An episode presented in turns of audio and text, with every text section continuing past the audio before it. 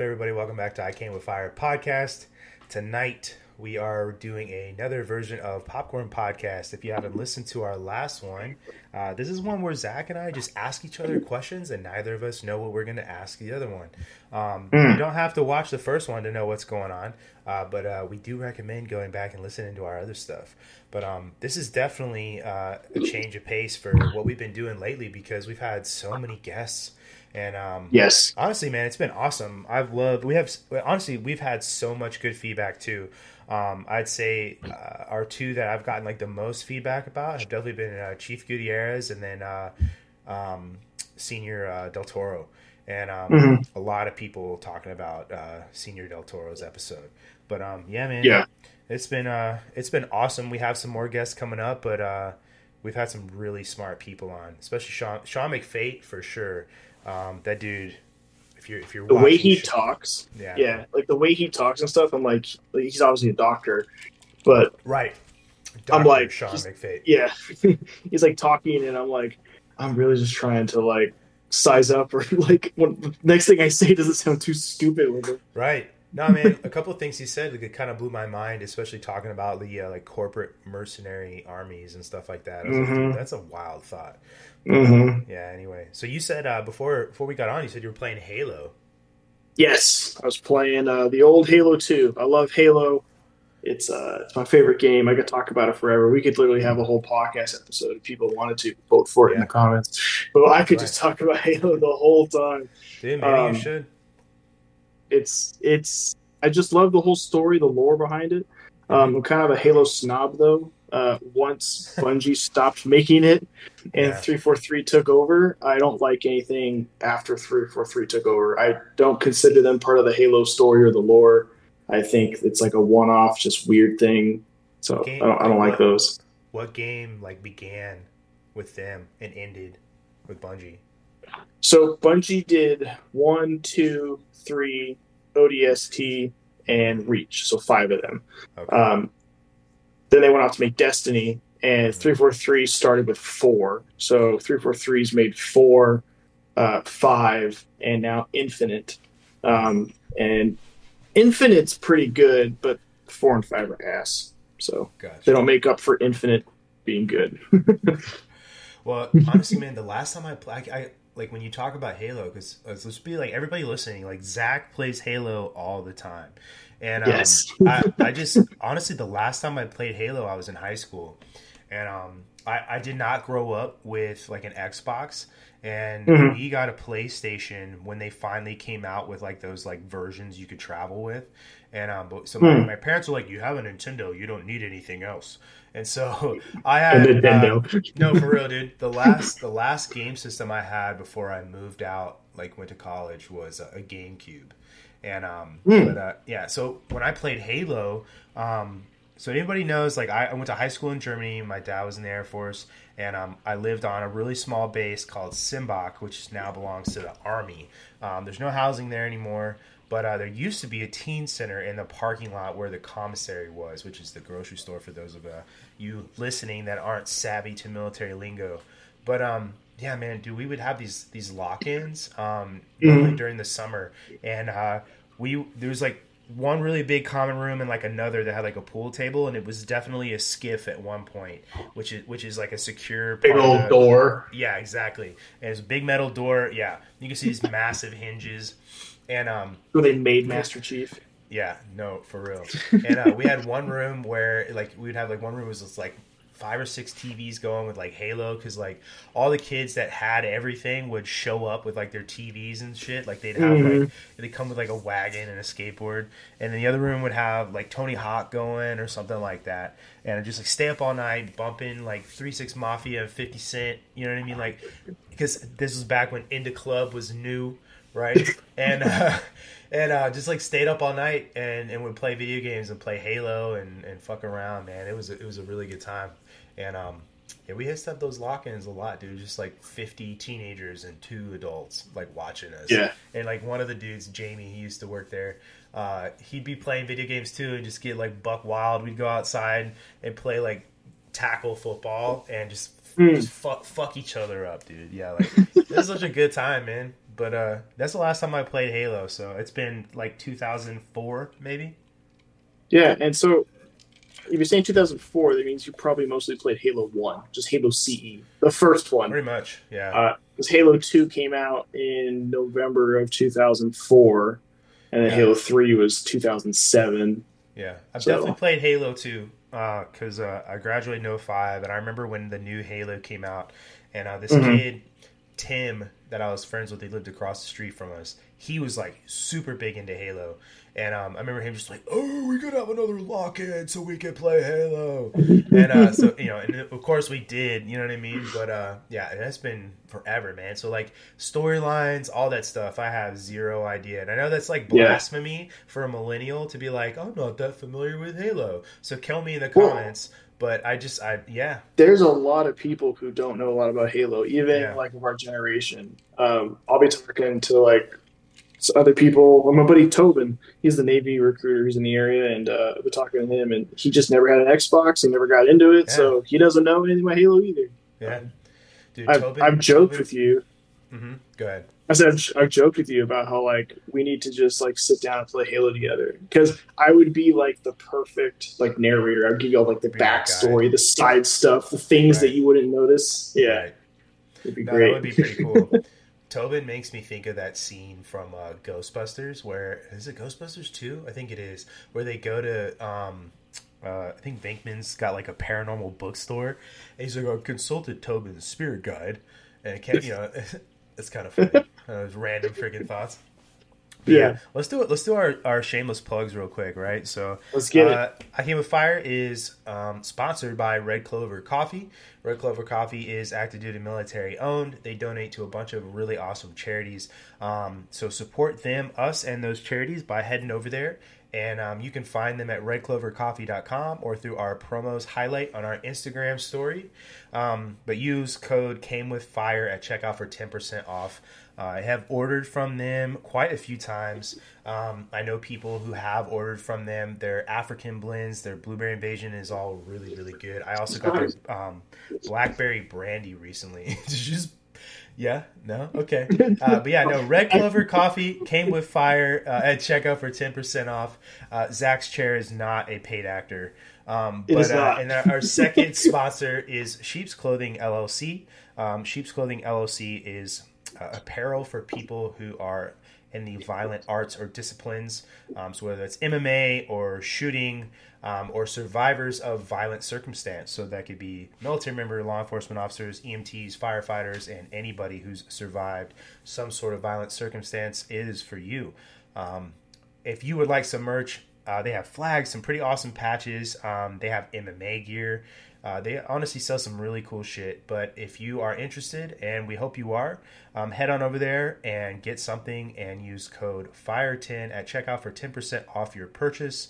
Um, but yeah, big shout out to Red Clover Coffee and Sheep's Clothing. We really appreciate you guys sponsoring us. So, uh, like I said, Popcorn Podcast tonight, Zach, I am going to let you go first. This is five questions a piece. Neither of us know what we're going to ask. Um, so at the end, don't be surprised when I. Pre- I'm just kidding. Um, and uh, yeah, go ahead. Go ahead, Zach. You can start us off. Yeah, so I've actually have six of them because I don't follow the rules. Um, and it's just Bruh. because the first one is just to kind of break the ice, even though you and I don't need to break the ice. We, we break bread every single day. Um, I'm sure you're aware of the fuck, Mary, kill uh, type game. You pick three people. You gotta, you gotta fuck oh, one. You gotta marry one. You gotta kill one. Right.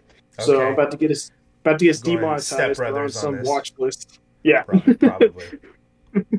I'm interviewing you. Kill. Oh, that's, that's sometimes a useful exercise. Fuck Mary Kill. Oprah Winfrey, Michelle Obama, and Whoopi Goldberg. Well, I'm not gonna lie to you; those are all terrible options. Uh, for each, for each, yeah. And if I if I could, I'd I'd take uh, secret option four and kill myself. Um, ah, but uh, we can't because yeah, it's outside the parameters. The podcast needs you. It does. All right, fuck Mary Kill. Um, well, I heard one somewhere like one day. I think Oprah has like this um, aversion to getting married, and hmm. um, hmm. yeah, so I would just marry Oprah out of spite. and uh, not to mention she's like rich. Um, I'm pretty sure they're all rich. They all have Yes. to be rich. Um, What's funny is like so Oprah has probably always gotten whatever she wanted, and you would just make it so she couldn't get this one thing of not being married. So Right. you just took it away from her. I did, dude. The ultimate thing. yeah. Married out, married out of spite. Move over. Yep. Move over, Stedman. I think that's her boyfriend's name, or whatever he is to her. I have no idea. servant. Being married to Oprah has to be kind of difficult. I feel like in some ways. Uh, I guess I would take out Whoopi Goldberg because I can't stand the View, um, and then I just would end everybody's misery, and then uh, I guess I'm. I guess I'm getting with Michelle Obama because she's the only one left, and um, you know, I guess you could say like getting with a first lady would be like you could put that on your resume, right? I think Gra- so. graduated like the from first college, slept slept with first lady, right? Yeah, yeah. Don't. It's actually your it's your name, then slept with first lady, then your email. It's like Mm. before they even get to your contact info, that's where it goes. Yeah, right. at sleptwithmichelleobama.com. No, you make your own handle. right? Yeah. Oh my god. Okay, what about you? Jesus. Mine were the same. We are. We're Uh, totally. we're totally getting shadow banned now. Perfect. No, mine, mine were the exact same. Uh, I would I would marry Oprah because it's Oprah. Like Mhm. I feel like every morning I'd wake up and you get a new car. I'm like thanks Oprah, love you too. And then uh, I just don't like Whoopi at all. So I guess and Michelle Obama. Like Wow. First lady. Okay, the same. so, yeah. Well, that's not a surprise. So. Get out of my head.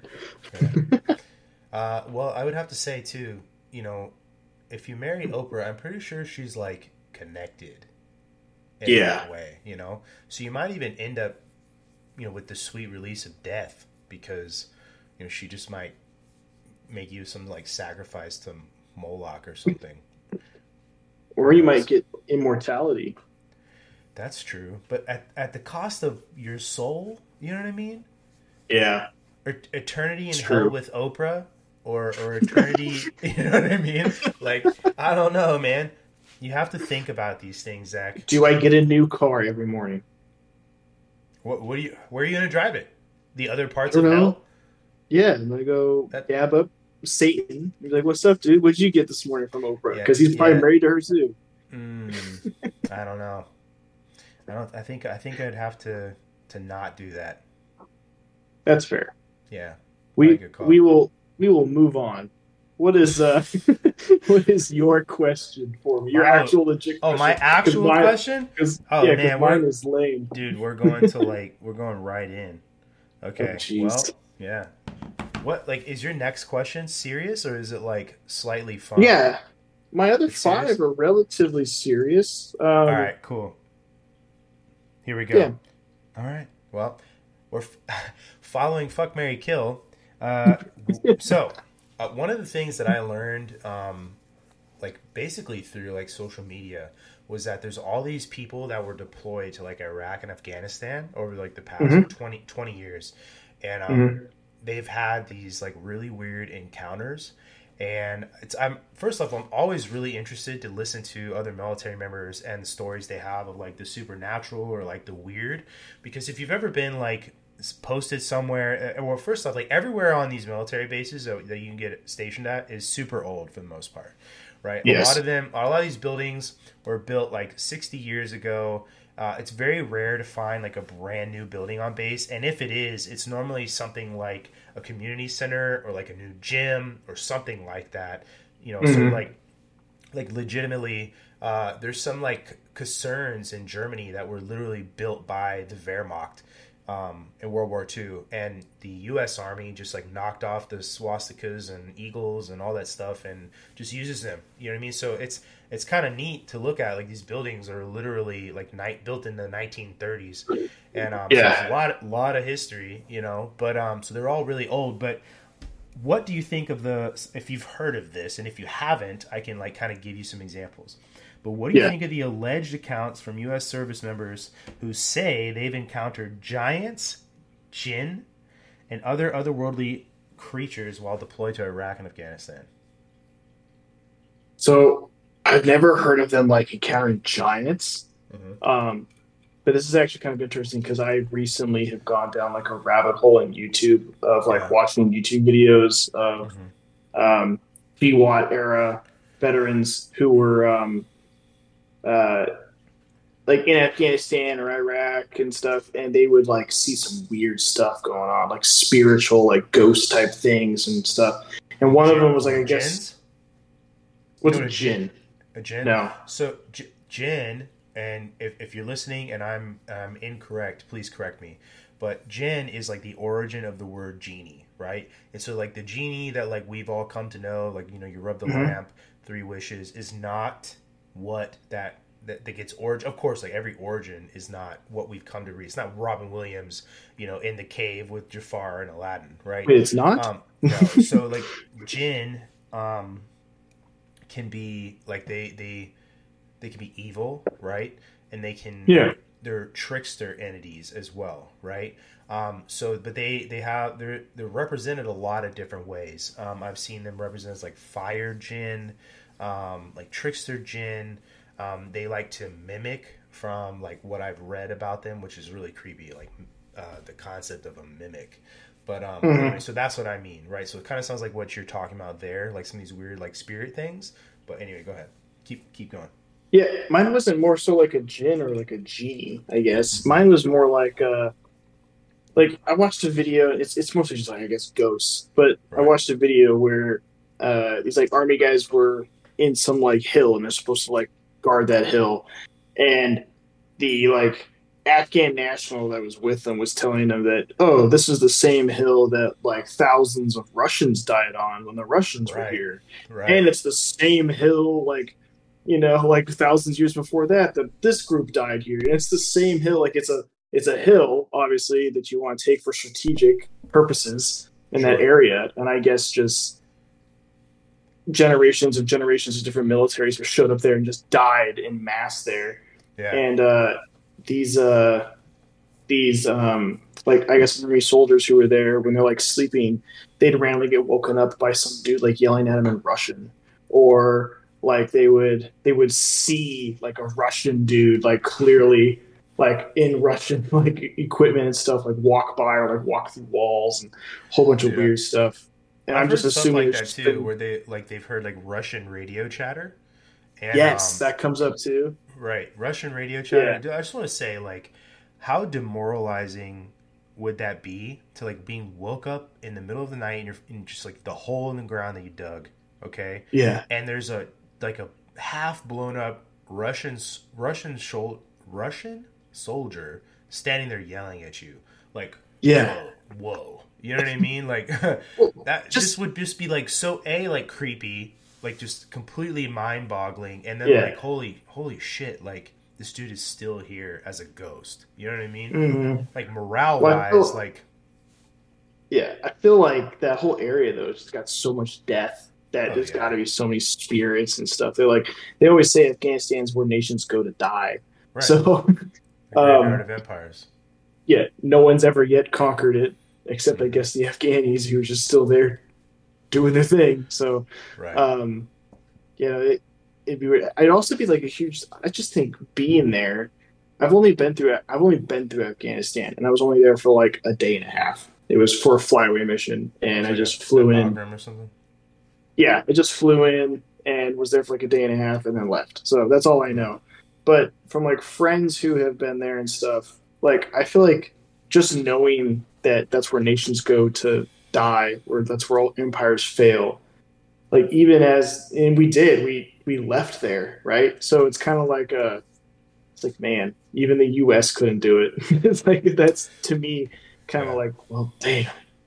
I think like that whole like we lost idea, like we lost on some fronts, and then on others like not. You know what I mean? yeah, Um, but anyway, that's a whole nother like debate. But yeah, like so one of the stories I've seen is uh I guess these guys like got sent out and they went into this cave and they like a giant came out and attacked and killed US soldiers. And Wow. there have been yeah, there have been US soldiers that have come out and said like this has happened. And um there's a bunch of other weird stuff like the like Jin um, like you know encountering these these mimic or like trickster spirits that try to like get you like pretend to be wounded like one of the like a wounded person and like to trick you off into like a valley or something like that and um, huh. but right kind of like a skinwalker I get no because Jinn aren't like a skinwalker, but like I guess yeah, that like yeah. element, that like trickster element, is present. Don't know? don't skinwalkers but, like they'll be like help, help me. They do, whatever. yeah. That's what I'm saying. That's like, like the, you go to help like them the, and then yeah, that's like the trickster element to it. But yeah, they're yeah. not like skinwalkers and Jin are not related, and they're not, you know, they did not come into being in the way that um, you know each other did. Like skinwalkers are like what they're like a person that ate human flesh and then became a skinwalker. Yeah, yeah. And so that's, mm-hmm. that's that's not like that's not the same. But the trickster element is is there. But um, yeah, there, I've seen too, like um, that that TV show that used to be on HBO, True Blood. One of the have you ever seen True Blood? Yeah, I've seen True Blood. Right. So one of in the later seasons, one of the characters, Terry, the one that is like the combat vet with like mm-hmm. uh, he has post traumatic stress. He's like haunted by uh, like a fire spirit. Do you remember seeing that? No, I only watched like like a season or so of it. Yeah, and I only it's, watched. It's a really it's a really weird show. Um, yeah, but anyway, now that that was like the first time that I remember seeing anything like out and like for public viewing of like you know U.S. service member like. And obviously, this is this is totally fictitious, like that story. Mm-hmm. But that's there are people that have said that, and right, and that exists, right, because like you know people have come out and said like hey i had these experiences but i was just wondering what you thought like you know I, believe people when they say they have experiences like that because I've yeah. been in plenty of really old buildings on base and had some strange experiences. Not to mention, there's all kinds of really odd stuff that happens around military installations. I mean, mm-hmm. uh, so when I so when I graduated high school, I moved to the UK with my parents because my dad got another assignment the year I graduated high school. And mm-hmm. long story short, they basically let me uh, give me the option um, that I could either go to school and live with him still or have a job and still live with him. And i asked if i could take like a gap year and live with them and like because i wanted to like go around and see the uk and i did but i ended up working at the shopette on base which is like the gas mm-hmm. station and convenience store yeah. for people who don't know. And um get your tornadoes. What's that? Get your tornadoes. Dude yeah i don't even think tornadoes were a thing back then. It, for it was this was back when the shopette still rented dvds and um, yeah, and um, but anyway, there was a, one of the managers there. He was retired, and um, his name was Gary. But I learned like he was always a little little strange, not like not like like mean or or anything mm-hmm. like that, but just like kind of off. And um, he always dressed way nicer than everybody else.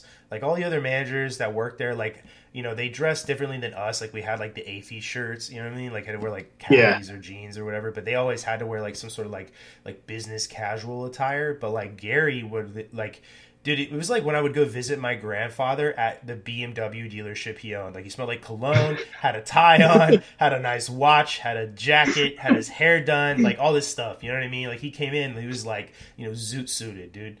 And um, anyway, no, for real, dude. Yeah, and he would like, and I hated when he would come to the counter and like help us check out people because he was always like wanting to have a conversation. And when like, yeah, like, the, he's like the cashier that'll bag your Snickers bar. You're like, dude, what the fuck? You know what I mean? anyway, but I found out one day that uh, he'd had an encounter with like UFOs, and no I shouldn't say encounter. Like his whole life had had encounters, and they increased hmm. when he joined the Air Force. And um, basically, um, I asked him one day, like flat out, I was like, dude, I want to know about this because I heard you told another employee about your experiences. And at first, he was kind of pissed he was like, I don't, he's like, I don't really want to talk about that, blah, blah, blah. And I was like, oh, yeah. I was like, okay, like, I respect that. I was like, you know, I actually have a really big interest in this kind of thing. Like, if you don't want me to tell anybody else, I won't, you know, and I did. If anything, have, I feel like that adds merit to his stories because he sure. didn't want to, like, talk sure. about them. Yeah, and he, he didn't he did end up telling me, and I did not tell anybody like at the store when I still worked there what he said. Yeah. um, basically, what he said was, as a kid growing up, he was abducted and he said that they removed like a tumor what he thought was a tumor from his leg they, they said was going to kill him. But in return for him having this like medical procedure done on him by these aliens he had to go back and tell like humanity essentially that there were two races of aliens. Um, this is actually the first time i'd ever heard of like the whole like grays and whites thing. And um but he's like there's two species of aliens the grays he's like they try to help humanity and the whites he's like they're trying to like take out humanity. And he's like you know they would visit me and told me i needed to find a way to tell humanity what's coming and that the end of the world dude and it's wild because some of this stuff he told me is like stuff that people are talking about now. And i'll get to that in a second Yeah. but he said that every once in a while they would visit him um, after this incident where they removed the tumor from his leg and he said that uh, they would take him up and like show him his house from this the from the um from the sky and like take him around the part of Alaska that he lived and like show him like the mountains and stuff like that. And he Hmm. said that it kind of stopped as he got older, but when he joined the Air Force, he said that it like really ramped up and he said that they was they started like showing him like visions of of the future and that he needed to Hmm. that basically he now now that he was an adult he needed to figure out a way to tell people about what was going to happen and um so he you know according to him and i've actually looked him up i'm not going to say his his name on the air um but i've looked him up on amazon to see if he did write the book he said he was going to or if it or if rather that his book was published and i've never found anything so i don't know if Mhm. something happened to him or what but anyway um he said that essentially that uh, you know these this race of aliens was going to come and trick humanity into trusting them and uh, showing us all of these old technologies that these ancient civilizations used to know, uh, which is totally something that we talk about now. You know what I mean? Yeah. and that Yeah, that's sure. what they were going to use to garner our trust and then they were going to turn against us and that they were like flesh eaters and all this stuff and they were like going to yeah it was pretty crazy but he like dead serious like like not fucking around telling me this stuff and he's like you know you could just tell he wasn't like trying to tell me to like scare me or was just like mad Mhm. I asked and was just like giving me a bunch of BS this was like an hour conversation we had in like his office and um like why waste my time for an hour you know what i mean and, Yeah. um, but anyway it kind of like explained why to me like why he was kind of just odd you know what i mean not in a bad way just Yeah. kind of odd you Yeah. know and um but yeah so like there's an kind of an extreme example but like the military members have some pretty wild experiences when it comes to just like the supernatural in general whether it's like ghosts or it's um because even i've had like i've responded to a ghost before on duty and um, Mhm. I have two stories about that, but anyway, um, and UFO stuff for sure. We used to get 911 calls from buildings that didn't exist Yeah. anymore when I was at Yeah. Kadena. Um, Oh, dude, and it, it wasn't, one of the most haunted yeah, uh, places. it wasn't just like a, like just a random phone call and then nothing there. Like, no, you would pick up the phone, you know, you'd be like, B Doc, how can I help you? Or like, where's your emergency or whatever. Right. and someone would be like breathing on the other end or someone would say something in like japanese or they'd be like i need you to get here now but it'd be like really like muffled or like not very like clear and then it would disconnect or the phone would turn off or whatever Did um, you guys ever like then- save those recordings? Because like if they're calling like your Yeah. 911 line, yeah. Oh wow. yeah so they're all saved and you can like listen to some of like some of them are really weird um, There's some stuff from Kadena on YouTube. I've seen. Yeah. There's the Gate Six ghost. I remember when I first when I remember when I first got there, they were saying like Gate Six like extremely haunted. Yeah. And like there's a ghost there. And uh I actually had a time where I was uh at Gate Six, just real tired. Gate Six was a was a one man post. And Mhm. it's uh it's an entrance to a housing area that's off base. There's nothing important there really. Know, Yeah. housing I guess, but like not like military asset wise. And uh it was way late at night, like two or three o'clock in the morning, and I'm like nodding off, you know, just having a hard time staying awake, all that type of stuff. I called like a patrol over, like bring me like a Red Bull or something to get through it, but it just nothing was working. And I remember kind of just like sitting there staring out, and I kept kind of like nodding off, and then I'm, I must have fallen asleep or something, which yes, security force not supposed to fall asleep with your gun, yada yada yada, whatever. I know that I had to your have rights fallen now. asleep, or I'm the first. Sorry, it's fine. Or the uh, uh, First like? I lost I lost enough conscious or whatever consciousness to like like not be there fully or something. But someone whispered in my ear, like, "Hey, wake up! Something's coming." And I was like, "Huh?" And then right as I did that, my flight chief was driving up, and I was like, "Oh, what the heck?" And I thought that eh, that the rest of the night I was wide awake. I was not tired anymore. Bro, but that that was like- wild. dude, that's like some old like World War II soldier, like just you know, post Yeah. World War II. He's like, oh, watching my watching my brother, looking out for him, dude. That's weird. yeah, but it's like I whenever I think of that, I like I get chills now just thinking about it. Uh, Mm. but I wasn't the only. Like, what's weird is I never really told anyone else that, and I remember. You know, you're you're at his base for like years. It was like years later. I was talking to someone else, and they were like, I kept like hearing someone whispering when I was at like gate six, but I kept thinking it was the radio. I turn off the radio, and I would still hear whispering. So like, I was like, wait a minute, you heard whispering at gate six? Like someone whispered in my ear at gate six. So it's like a Oh, see, that's kind of cool. yeah. Well, gate six is known to be haunted, but apparently that ghost is friendly. He'll help you out. Well, good. tell you when your boss is coming. So, right? the good for whoever that is. Props. yeah. There, there's a. Um, I had another friend when I was in, uh, at Malmstrom who was at Kadena too, um, Mhm. and uh, he showed us a video like from like the actual like Gate Shack video um, Yeah. recording of a like a ghost straight up man. It's still on YouTube. It is like going from like one one Delta barrier to the other, like back Mhm. and forth. Have you seen that video? Yeah, that's the gate six ghost. I know Okay, exactly dude, that's one of the about. best videos Yeah. I've ever seen. Like of, an- of Yeah. any sort of like spiritual activity, because like you know, dude, that's just the freaking Gate Shack Mhm. camera. You know what I mean? Yeah. And let's be honest, Yeah. man.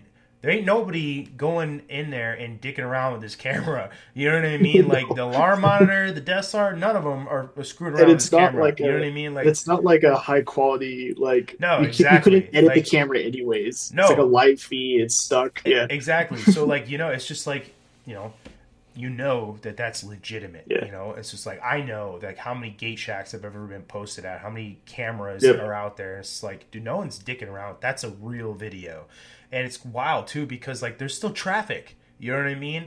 And Mhm. uh, the people like in the shack like watching because like somebody, if I remember right from the video, somebody saw it out there like when they were standing outside and they came in and they rewound the video footage and and pulled it up and looked at it and like holy shit Mhm. you know what i mean Mhm. and so dude, that's one of the best one of the best videos i've ever seen Yeah. that's that's at kadena Kadena had a bunch of weird stuff. You know, we'd Yeah. have uh, CGs, contract guards.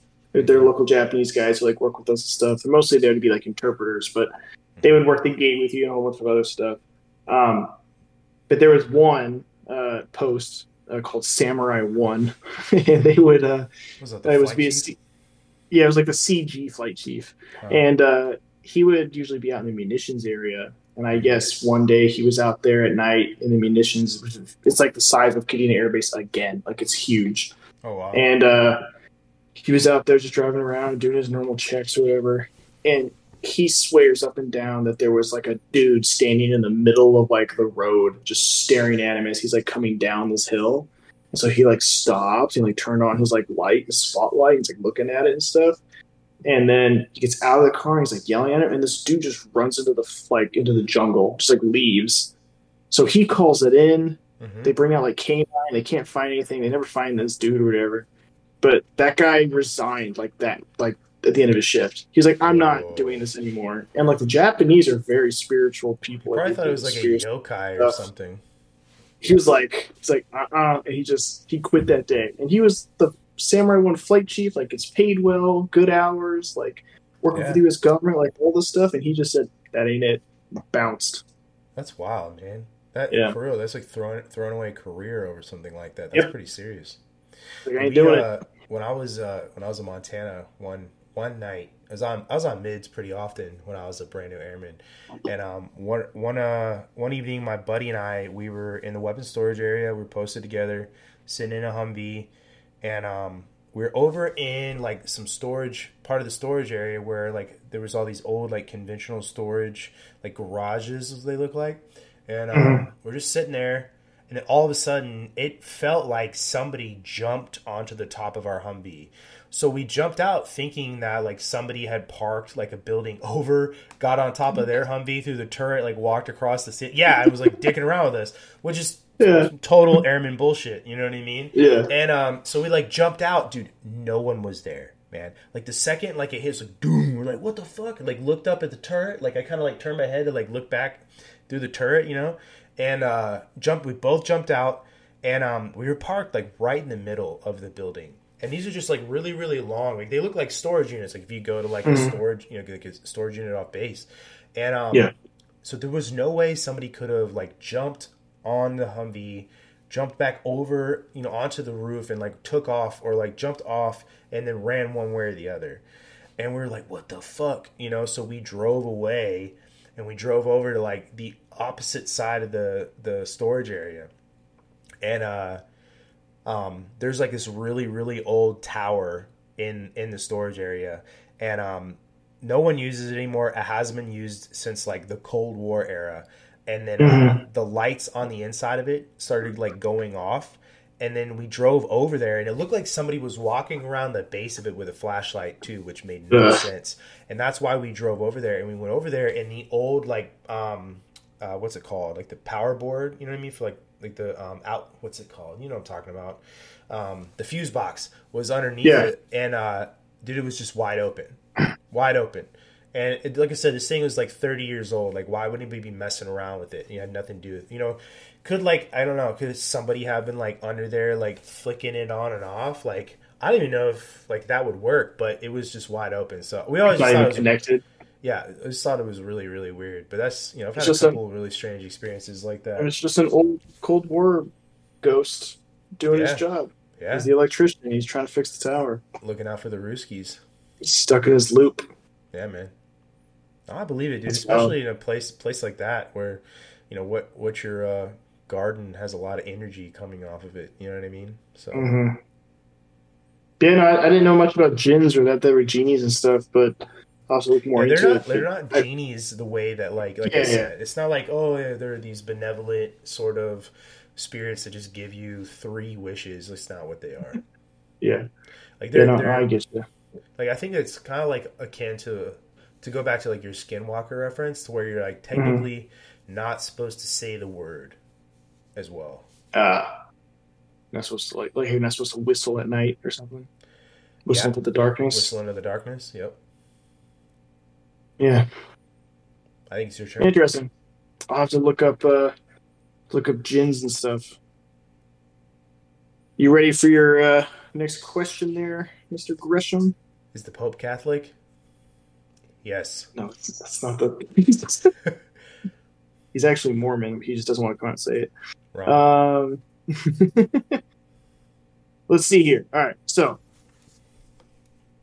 do you believe? All right. So we're gonna go back in time. It's uh, it's the morning of the attack on Pearl Harbor. Okay. Oh. Uh, you uh, are from this time. You're an expert uh, F-15 pilot, currently like on a training mission or whatever, right? And for some reason, you get like sucked up through a wormhole, and you end up the morning of Pearl Harbor, and you're flying like right over the Japanese fleet as like they're about to take off and go attack Pearl Harbor. I'm in an F fifteen. Yeah, yeah, you're an F fifteen oh, pilot. Yeah, yeah, yeah. And you just went back in time. You're okay. now like several thousand feet above like the yeah. the the Japanese Navy, right? Yeah. Who's about yeah. to launch this attack. For the scenario, you have unlimited ammo and unlimited fuel. Okay. Do you think you, as a single F fifteen, could stop the attack? Yes. How so? What do you think? You don't think that one of these zeros are just going to ram into you? You don't think a random shell's going to hit you? You know. I mean, those those that probability exists, right? You know, yeah. it's totally totally within the realm of of possibility. But mm-hmm. do I think like all right? Let's say this like off the bat. I don't know how many um, Japanese like aircraft carriers or like escort ships there were. Um, I, I also don't know how was... many don't know how I many. think there of, was four carriers, Mhm. and like I want to say there was like six or seven destroyers. Right. I feel like with the munitions that an F fifteen can carry, and then considering, I put it this way, you could be in and out and blow up those um, aircraft carriers or do enough damage to the deck decks to where they couldn't get the aircraft off of them. You know what I mean? And and they couldn't even catch you because you could go out right, go in, do what you need to do, and leave the area and come back. You know what I mean? Mhm. So I feel like you're not going to get hit. You're, moving, you're moving at this like speed Absolutely. of sound. Right. You're not going to get hit more than likely with some sort of like anti-aircraft shell. You're not going to get hit by. You're definitely Yeah. not going to get. I mean, I feel like right. Should obviously everything's possible. But you're not going to get shot down by some zero. You know what I mean? Mhm. Not to mention, if you have unlimited, like this is a fun scenario. Like if you have unlimited ammo, like you're just fucking like Yeah. you're firing off fucking Sidewinder missiles. You know what I mean? Just like taking Fox one, out Fox two. exactly like Fox Infinity, and uh, you're just going. Dude, I honestly, yeah, I feel like you could. I feel like you could. uh, Like I said, you could Yeah. either sink sink those ships, um, or like obviously they're under attack. They're going to start launching aircraft to protect you know the carrier sure. group. You know, Yeah, um, But I- I feel like they them- can't even land again. You know what I mean? yeah. And um, I feel like to Yeah, I feel though, like like, with their with their technology, like an F fifteen to them at that time would be like a be like a UFO to them. They have no idea what the heck you were. Right. You you like a what? It'd be uh, so loud too, man. Like so much louder than Yeah. anything that they. Yeah, the uh, uh, was like I think like world the fastest World War II like prop plane like maxed out like what like three hundred something miles an hour, Probably. Like- yeah, like Not like even 300, 350. Yeah, and this F 15 is gonna come screeching by screaming at like Right. 1300, 1400. exactly, dude. Strike. It's gonna you. cause a sonic boom and just all their Dude, ears that pop. ex- exactly. Dude, I just like. I just feel like you really, you really could. You could do that. Yeah. Like, you would- wouldn't with even have to sink ammo, the fleet. Like sure. you could take out. Oh yeah, with unlimited ammo, ab- Yeah. obviously. Like you know, you like I said, you could either sink those those ships, or you could damage them to the point where they can't carry out their mission, Yeah. and whatever aircraft ended up, you know, launching could not land again. You know what I mean? So Yeah. See, because I was thinking about it, and I kind of agree with you there. Is like you in the F fifteen, like the zeros aren't the threat, like at all. Like you can theoretically completely ignore them. right. Um, they're they're not going to intercept you. They don't even they can't lock on. They don't have missiles. Nothing's locking onto you. yeah, exactly. So unless they magically get behind you. And you don't just freaking cobra them or something. Like, there's no way. Yeah, you Yeah, had like an air-to-air collision or something like that. You know, like you'd have it would have to be like pilot error. I almost feel like that would be Yeah, the biggest Yeah. like point of failure. yeah, yeah. This is this is my ignorance, or I guess maybe I don't understand. I guess like physics, or whatever. If it's so, like obviously bullets when they leave an object, they're traveling the speed of the object plus the propellant of the like projectile, so they Right. go like faster, right? Right. It's like if you're going 100 miles an hour and you shoot something that goes 100 miles an hour, it's now going 200 because it it was already moving, right? I'm pretty sure that's sound physics. I'm pretty sure. Yeah. If if a zero somehow got behind an F-15 and went to go shoot his gun, does the F-15 have like the force to just outrun the bullet? I think so. Dude, I almost wonder if like the jet Like, the jet just- wash Can it just leave? Or yeah, the jet wash is like I feel like the jet wash too would just just fuck the bullet all up, man. You know what I mean? probably yeah. Because you gotta admit, like the cannons that those like these fighter jets today have, like those Oh, yeah. rounds. Aside from the fact, I'm pretty sure the rounds are bigger, right? But Mhm. they're moving way faster too. You Oh, know yeah. what I mean? Like I'm Yeah. pretty sure, like you. Dude, like you're just like God mode out there, F fifteen. You know, just like literally, yeah. Yeah, no, that Ah. F-15 would would destroy, and it would That- like this so also- if, even if even if This it also have sounds F-15, like one of those like B movies that like you know somebody did and just like winds up on the shelf at Blockbuster. It's just like you know I don't know what you'd call it, like Ronin F fifteen or something. You know, like and you're just that's what the whole impetus of the movie is is just fucking up Japanese ships. You know, and like I would watch it just to see. Yeah, past Eagle. yeah, past Eagle. Yeah, no, for sure.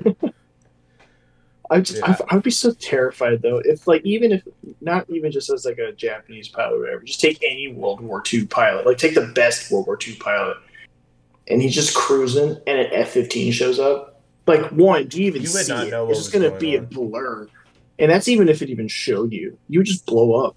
You just Yeah, 'cause I mean- explode. I feel like if you were sky. that if you were that person, you were that pilot. First off, like once you were done just unleashing hell, right? What do you do? Like what's the rest of the question? Like do you magically find your wormhole and go back and see what because you you've just changed the course of history. imagine, imagine you go back and the F fifteen doesn't exist. right. Dude, like no for like you go, you know, like the jet engines didn't even happen. I bet you money, bro. I bet money. Okay, that that if that happened, that whole incident would somehow, by the end of the war, right, be classified. Okay, as like Oh, yeah. some like eventually like wind up in the archives of Project Blue Book, and Mhm. you know it would be a classified incident, and it would you would never know about no one would ever know about Pearl Harbor. There'd be no stupid movie with Ben Affleck, right? There would be no no, it's terrible. It's a terrible movie. They made they took Pearl Harbor and they turned it into a love triangle. It's stupid. But anyway, I still enjoy it.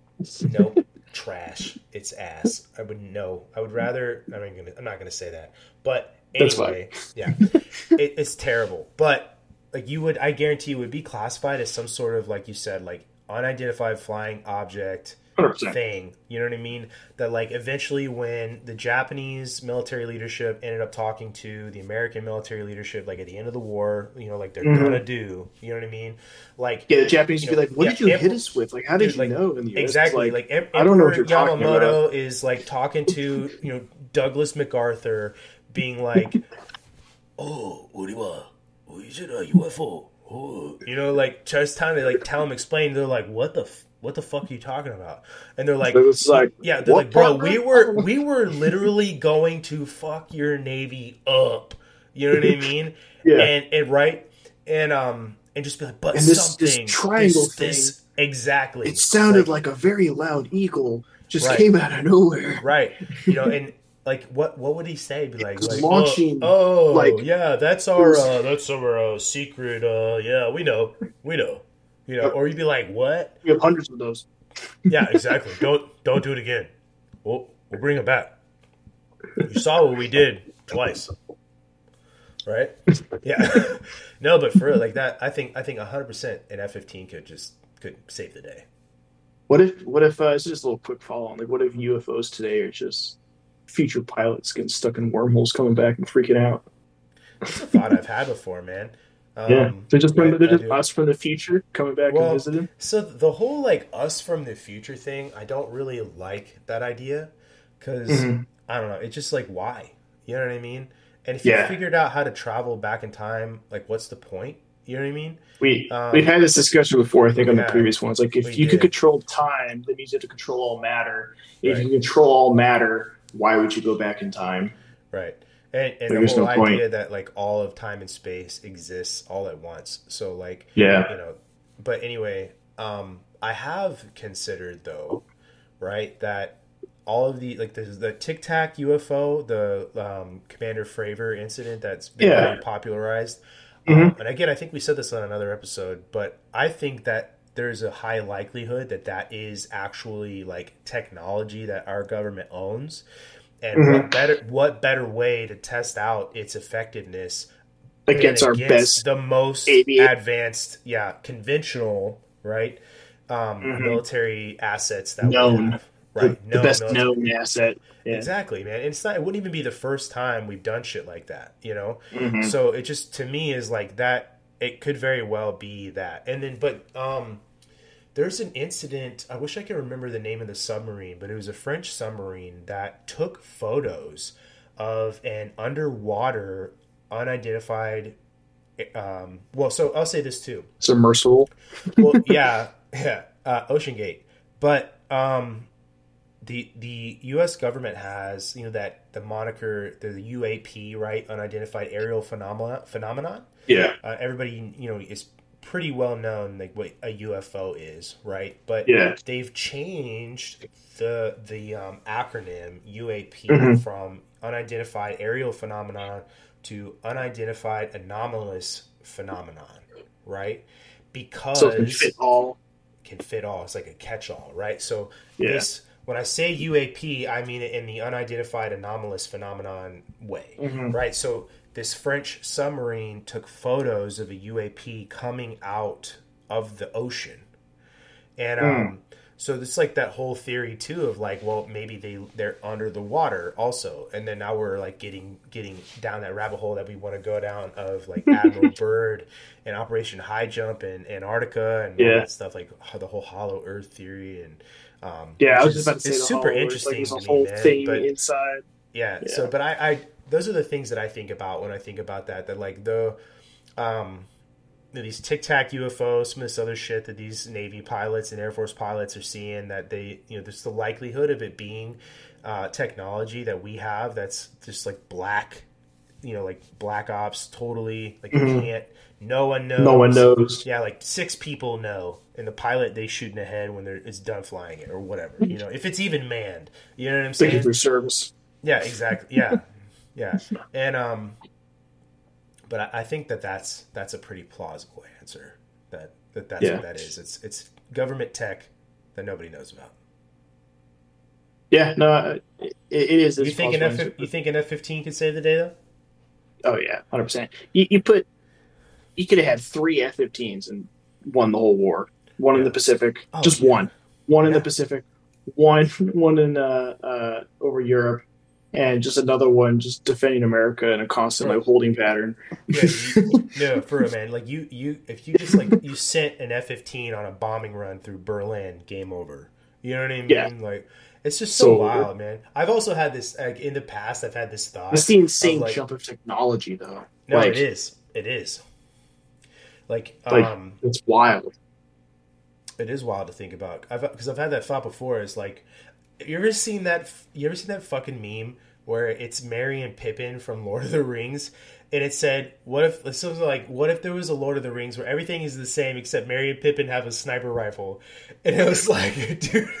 And it's like one of them is I don't remember which one of them is on the gun, but the other one is is got this like the rangefinders, and it's like they're in the bushes. You know what I mean? It's like, bro, I just, what if? I just you know? imagine like, like, oh, headshots. What about second headshots? What about second headshots? Right, dude. You mentioned Just like- being the oh, what's the I just forgot his name. It's not Gandalf, it's the, the evil evil wizard. What's Oh, his name? Sar- Saruman. yeah. Sauron- he's like up Sauron? there in his tower, like. And then just fifty cal. Exactly, dude. Just pink mist. You know what I mean? Dude, it is perfect too because like they they're just sitting there riding Treebeard and he's got a, a sniper rifle. You know what I mean? Like Yeah. the perfect cover and concealment, dude. My cover and concealment moves with me. It is my It is a tree. You know, it's a tree. That's what I'm saying. It's an Ent. You know what I mean? My cover and concealment like, just blend in with with the rest of the background. They need to make a. They need to make a, a Gone. yeah. Well, I feel like in numbers they could eventually get overran, but like Yeah, yeah, yeah. You'd have to know where they are and eventually get there. But Well, it's yeah, like you use the sniper rifle like strategically. You know what I mean? Yeah. Like you said, you get close to Isengard. Exactly. Yeah. You get you get on the outskirts of Isengard, and then boom, you take out take out Yeah. Saruman.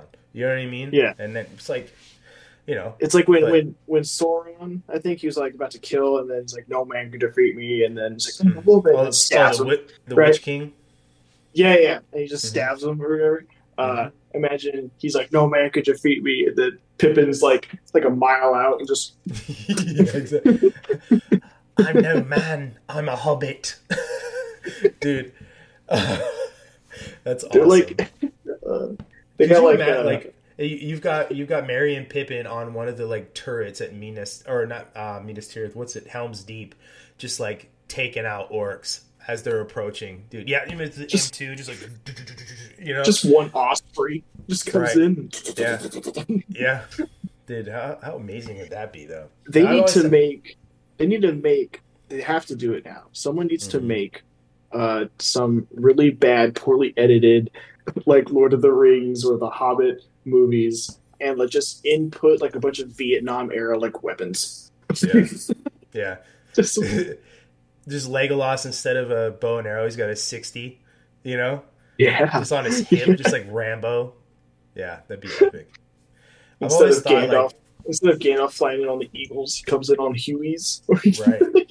just Fortunate Son starts playing. Dun, dun, dun. Yeah. the Uh, Eye of also- Sauron's like like freaking out Right. because he's on about to be morning- napalmed. on the morning of the fifth day, look to the east, and then it's like you just hear everyone just stops what they're doing. Yeah, like this is it. and then here comes all these Hueys up over the the side of the mountain, and they just got they just got riders of Rohan painted on the side of the Huey. You know what I mean, dude? That's pretty sick. I like that. Ugh, But we gotta uh, get it done. we do. We need to make a lot of money and make that into a movie.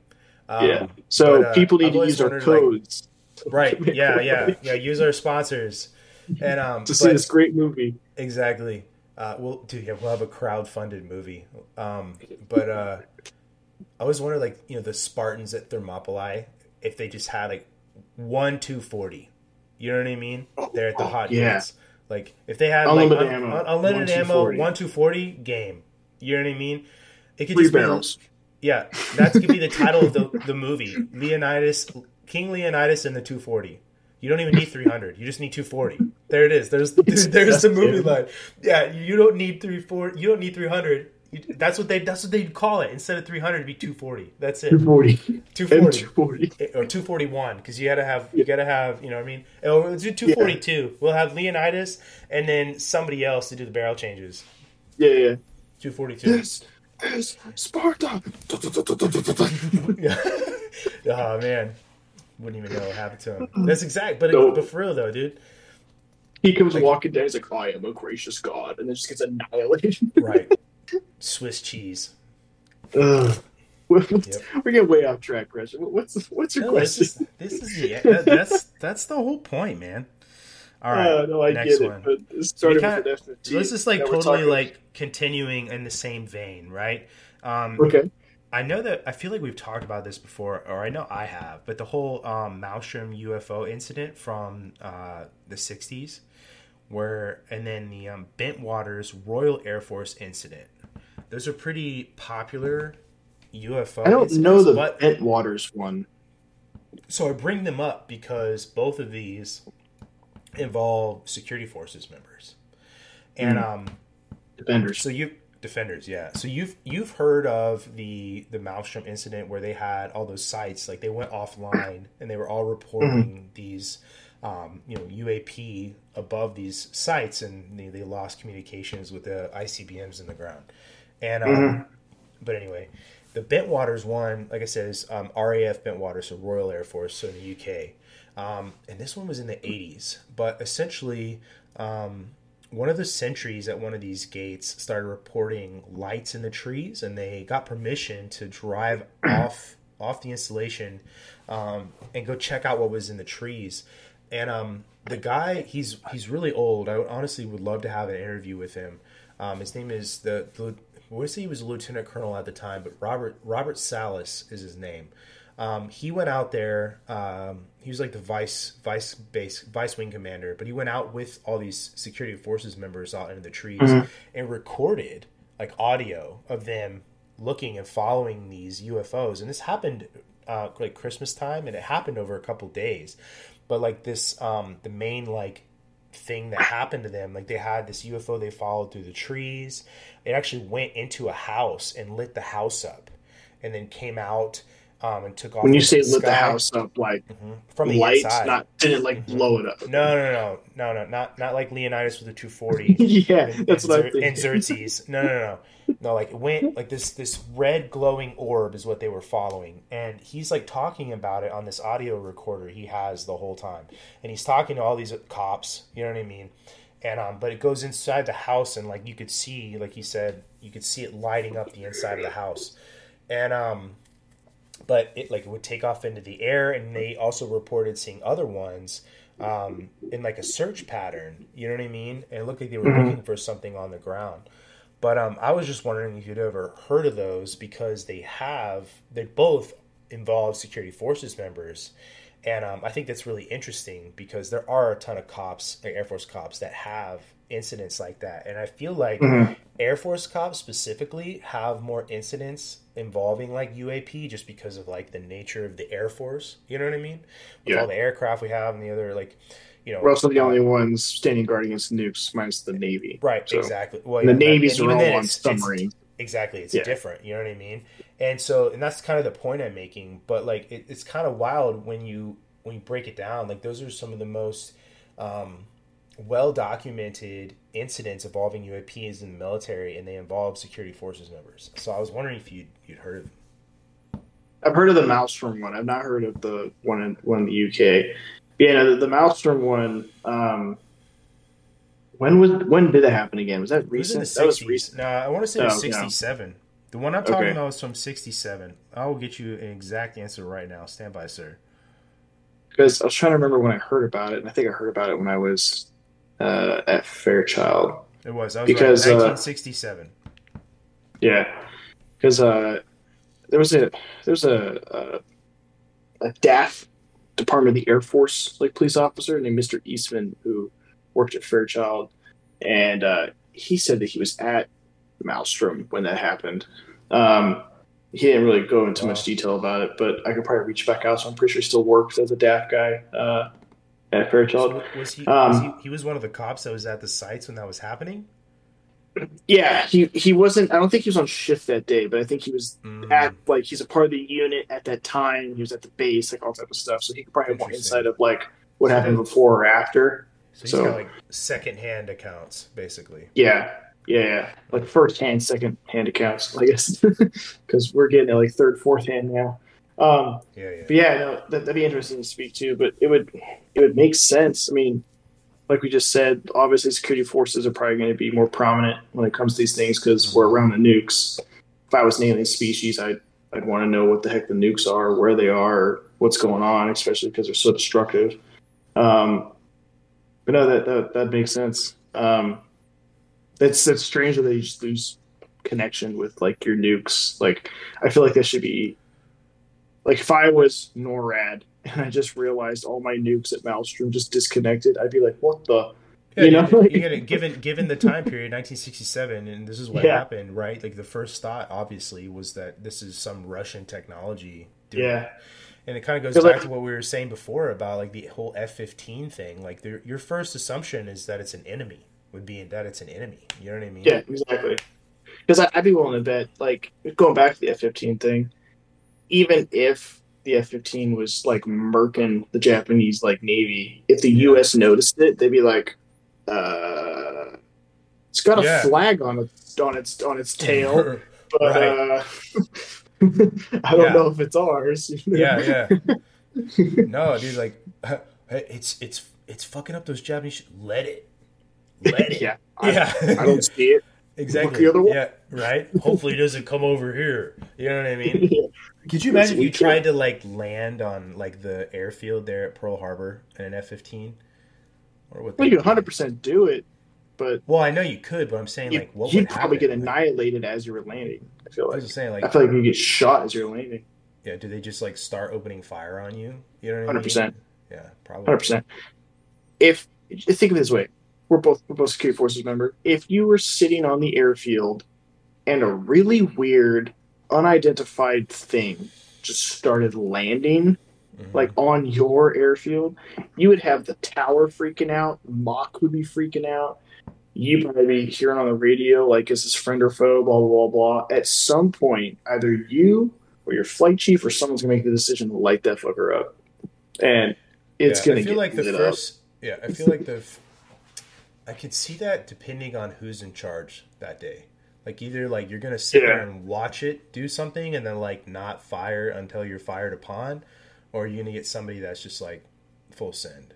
You know? And but it's not fired so fired upon. It's the same F fifteen you just saw annihilate an entire empire. So like I think you I mean, fire Yeah. five. If it's if it's the F-15 and you saw that happen, you know what I mean? Yeah. But Like you have yeah. knowledge of that. But yeah, no, I, I get what you're saying. Because like if I don't know, if I was a security forces member, well, I am, but like let's say I'm at I'm on an airbase and a random MiG is just trying to land, Oh, that's yeah. weird.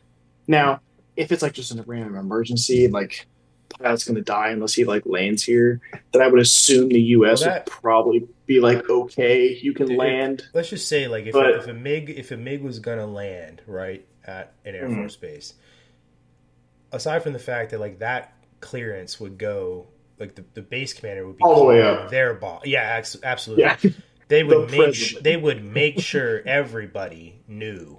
You know what I mean? What was going Yeah. on? You know what I'm saying? Mhm. Like they probably just for good measure would probably have the gate guards take the official photos off the wall, like if like it matters. You know what I mean? Like you just see that sort of like crazy ridiculous hide your SSIs. You know what I mean? Yeah. Like crazy ridiculous reaction. because the you know? random MiG pilot who's having a heart attack is going to look at it. Sure. Yeah. You know what I mean? I don't know.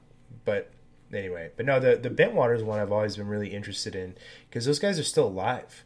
Um, Yeah, a large portion of the ones that were out there that day, um, that, that on shift that evening, and um, you know, it, it they made, aced a light or something.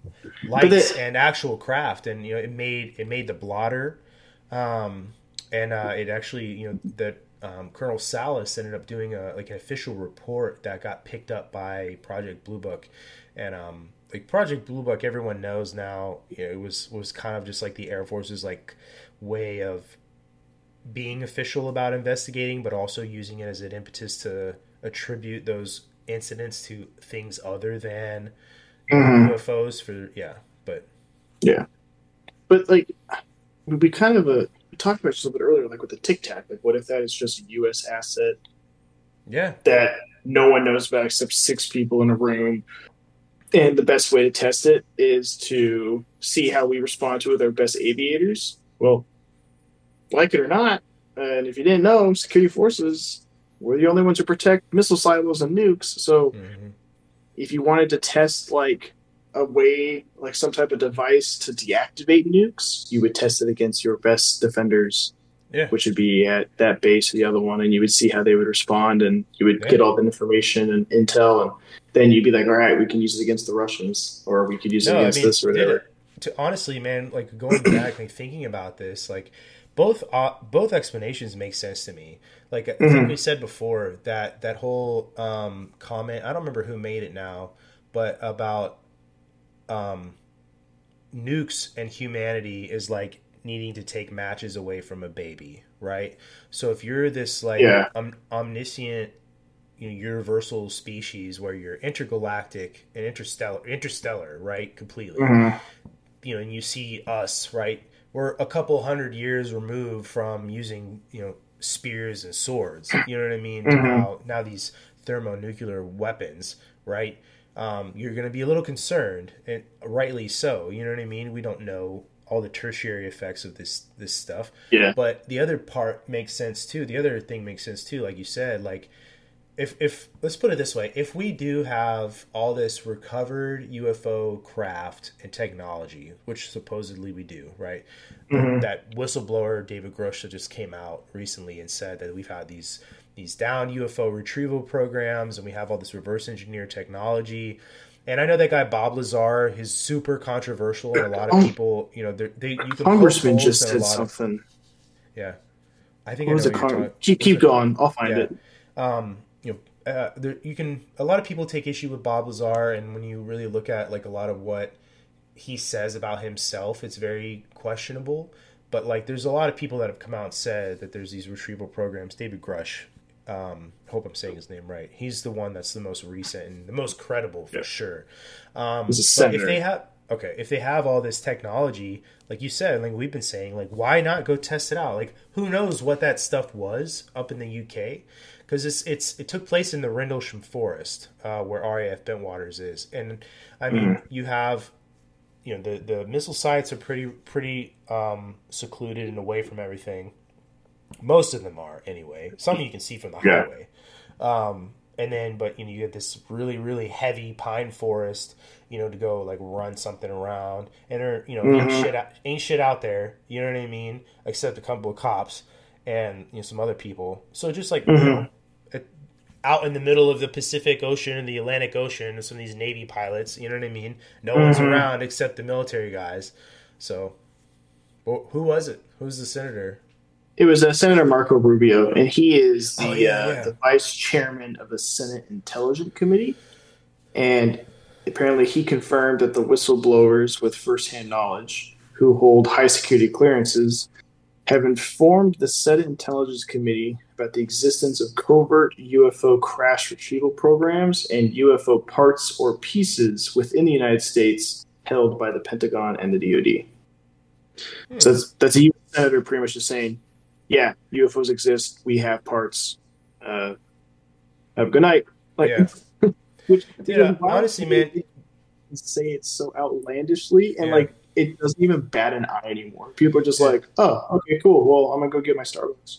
Like, Grow, growing up, growing up, I used to think about this when, like, the you know, when UFO and aliens would be on the news, and like people would say this shit's real.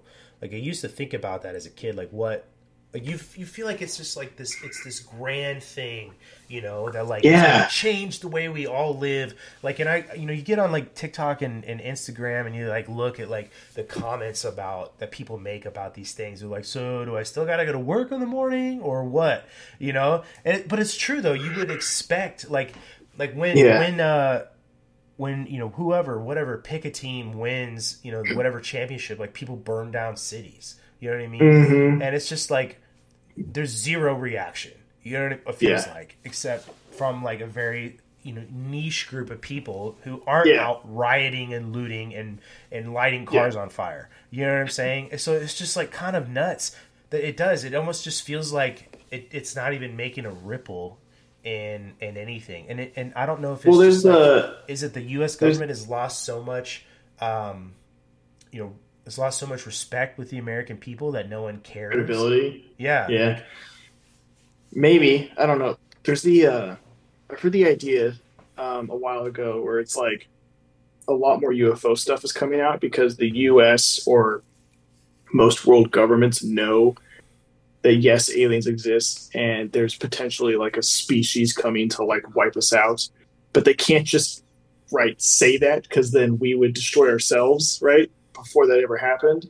So they have to like very slowly and very meticulously like give us snippets until we can finally be like, hey, so yeah, okay, there's life on other planets. Got it. All right. Uh, there's UFOs. They've crashed before. Used their tech. Okay, cool. Uh, they looked at our stuff, like our nukes or whatever. All right. Um, they've kidnapped us. They've been on this planet. Oh, and by the way, they just passed Jupiter and they're coming to fuck us up. Gotta get ready. Like, there's yeah, it's like uh, it's like a building thing. You can't just like tell everyone, "Hey, aliens exist and we're about to be annihilated." You have to Right. like yeah, yeah. build yeah. up to Rip, the you can't just be rip, rip the band-aid off something like that. Yeah. You know what I mean? So I've I've I've heard that. I've also so I don't remember his name now. I wish I could, but he's pretty prominent um, in the UFO community, and he actually has a documentary. I'd have to look him up uh, to get his name, but he's saying essentially that the government is trying to make us believe UFOs are a threat to basically you know, get those final pieces on total control over um, Yeah. global population. that's that's And the uh, is it like Blue Beam or something? Pro- Project Blue, they're gonna like yeah, Project Blue Beam, like where they're gonna like they're gonna like fake an alien images. Mhm, invasion, fake an alien invasion. use that. Yeah, yeah. And then, but the other thing too, I've also seen where that, um, essentially, there's an alien species or alien species, like m- multiple, like plural, Mhm. have told uh, government officials that hey, you guys need to like knock off some of the bullshit you guys are doing, and that if you Like want- there's like a like there's a galactic world court, and we're like North Korea to them. kind of but like but then essentially that they are telling us that we've got like a countdown to knock off the bullshit essentially um, or Mm. or there's going to be consequences essentially.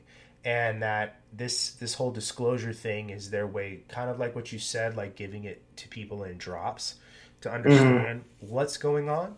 Um, but that essentially we've been given like a warning that and, and then if you want to have this like symbiotic relationship with us where you know we help you solve all these problems you need to get to a certain point to where you're you know we feel like we can have a conversation basically. You know what i mean? And that um, you know there's there's a time limit on this and if you don't by i don't know you know 2035 if you guys aren't at peace globally or whatever then you're you know we're cutting the cord essentially and you're on your own. You know what i Yeah. mean? This this kind of makes me think of like uh, the Hitchhiker's Guide to the Galaxy, where like they're building like a like a superhighway through like the universe, yeah and the Earth is in the way or something, yeah. And they've been like trying to tell Earthlings for like ever that you need to like petition to like not be destroyed for this highway, and we just Mhm. never responded because we had no idea they were talking to us or something, yeah. And so Earth gets destroyed for a superhighway. that make there's some other scene in that movie where uh what is it they get trapped under a rock or some shit like that in a cave and it's like we'll pull out the guide to see what it says to do because like every every scenario that could ever exist is in there. Yeah, and uh, Yeah. it's like okay well what to do if you're trapped under a rock in a cave or whatever. It's like um, if you've had an enjoyable life up to this point take joy in the memories that you've had and if it hasn't been a very good life for you take solace in the fact that it'll be over soon you know what i mean this is uh, the movie is so, that's so dumb but funny but yeah no I the, love uh, the, the dolphins like leave like so long and Yep. thanks for all the the fish. fish yeah but um But no, I- I, I think that the So with uh, I think it's interesting. Every time we think of like aliens or UFOs or whatever, we inadvertently just assume they're super smart or like they're very advanced or that like they have all these like crazy like they'll solve our problems. Like it's like what you said. It's like oh, we'll solve your problems, but you got to be like cool, right? Um, or you got to meet mhm. our type. Okay, a bee can fly. Okay, can you fly, Gresham? no No, you can't fly. I can't fly, but a bee can fly. A bee also communicates with its like people. They have a whole like almost like a tribal system. They like have all this type of stuff. A bee, I feel like, or bees are pretty intelligent and they do some cool shit that we can't do, right? Obviously not as intelligent as us. But like what if aliens just figured some like like like the whole nuke thing what if they can travel through the stars but they've never seen a nuke before? What if they like you know like and that's what I don't know. It's I'm, I'm No, probably we've, butchering. we've kind of had it. No, no, no. We've kind of had a similar conversation like this before, where everything that we've done on this planet, we've done because we're using the resources available to to us to this planet. Yeah, So maybe this concept of interstellar and intergalactic travel to us with the resources we have seems like a very unattainable or, or nearly unattainable thing. yeah, but like the another resources somebody has on their alien. planet, it seems like yeah, it's they just It's know that yeah, maybe like they breathing. have right, maybe they have like a rock or a mineral or some sort of whatever that has anti gravitational properties and Mhm. somebody came along one day and realized that you could use it to travel or move shit or whatever and that just Yeah. exists on their planet so this concept like you said of what's a nuclear weapon well maybe you know they don't need to understand uh, you know things at an atomic level you know dividing atoms you know all this Mhm. stuff and and and eventually came up with the atomic bomb you know maybe they don't need to understand nuclear fusion or nuclear fission to exist you know what i mean so it's Yeah. just like kind of depends on what's available to your planet you know like maybe it's like a- planets that don't have coal you know like oh well, they're burning something for energy that's making all this black smoke you know what i mean Yeah. we don't have like, the whole, like, on like the Roswell crash, right? Um, that's like the big one. Like, well, that's the like big first UFO crash, and like the government got it or whatever. But like, and when I think that, you know, some people are like, well, they're an alien species. How would they crash? Well, it's like, Mhm. okay, if they're an alien species that's traveling the stars, if they've never been to Earth before ever, how would they know what to expect? It's like if if we when we go to like Mars, you we're gonna plan for all these crazy things, right? But Yeah. you could get there and something way off could happen, and then the whole plan just fails. So yeah, they could be traveling the stars, but maybe they just maybe their planet doesn't have wind. And when they came into the atmosphere, a gust of wind hit their ship and it crashed. Like, Yeah. yeah or, or lightning you know yeah who knows man or like or like the movie Signs, how all the uh, all the uh, aliens are like they die with water water and they came to right like a eighty percent water planet. Like right right it just, Yeah, I just mean- blows my mind. It is. I mean, that's I know those those are science fiction. This is a science fiction movie, you know, but like Mhm. that those kinds of things, like how many times like, Exist. Well, well, let's put it this way too, right? Um, you go and you make contact with another civilization on Earth, on the other side of the Earth, and you give them your communicable diseases. You know what I mean? That's an unforeseen uh, unforeseen consequence of you Yeah. making contact with them. You know what I mean? Mhm. And um, you know, obviously, you know, got learned how to weaponize and you know, There's that all little. stuff, there's that. There's that island off the coast of like India or something. Sentinel. That's still Sentinel Island, yes, and they're like like yeah, still spears running around naked, yeah, like tribal, like doing crazy stuff. And you know, I, I bet to them we are really weird aliens with like Well, crazy tech and a whole bunch of stuff. I want to say it was the um, in Papua New Guinea. There is a native tribe that essentially thought that airplanes were gods, and they built like replica. Seven forty seven. No, no, no. These were the these were airplanes that were dropping supplies. Um, and Oh, they, they built um, That makes sense. replicas of these airplanes and were like worshiping them, and they were putting these replicas of these airplanes on like plateaus and stuff like that. You know what I mean? Where these like up high and wide open, and um, so the airplane god could see it and then give them more exactly more that's- more aid. Right, and like you, there's photos of these these like air aircraft replicas, you know, and um, but it's it's just I, I want to say it was in Papua New Guinea. I'd have to look that up, but Yeah. it's just wild to think about because when you look at like what ancient man had did, right? We do Mhm. shit like that all the time, you know. And you look at like you're familiar with the Nazca lines. Mm-mm. So the Nazca lines are these um, pictographs on the ground. They're enormous. I want to say that they're in um, what's it? Are these like Um, the like the animal ones where like it's a huge ass bird type thing? They are. There's there's ones that's a bird. There's like one that like is um I want to say it looks like a person. There's like a monkey and a Mhm. snake. Um, Mhm. But I remember it's in South America. I'm struggling to remember the name of the country. I want to say it's like maybe it's like Chile or Peru. Um, but anyway, when you look at that, like they're definitely meant to be looked at from the sky. That's how you're going to see them, you know, and that's just kind of wild because that those What in the Those- sky? Right. Were they showing that to Were they showing that too? Exactly. You know, so it's just kind of ancient man has uh, man has done that for a long time, Mhm. right? You know, build, building building uh, replicas of airplanes for the sky gods. You know, it's just I don't know. It was seven forty seven. No, they weren't. No, they were they were Yeah, I know, smaller I know. smaller aircraft, but yeah, no, it, they were dropping supplies. I just imagine now because I know there's a bunch of flight paths that like go over Sentinel Island. Mhm. So like, I just imagine like you're a Sentinelese and you're looking up and it's just like a 747, and you're like freaking out like ah like right.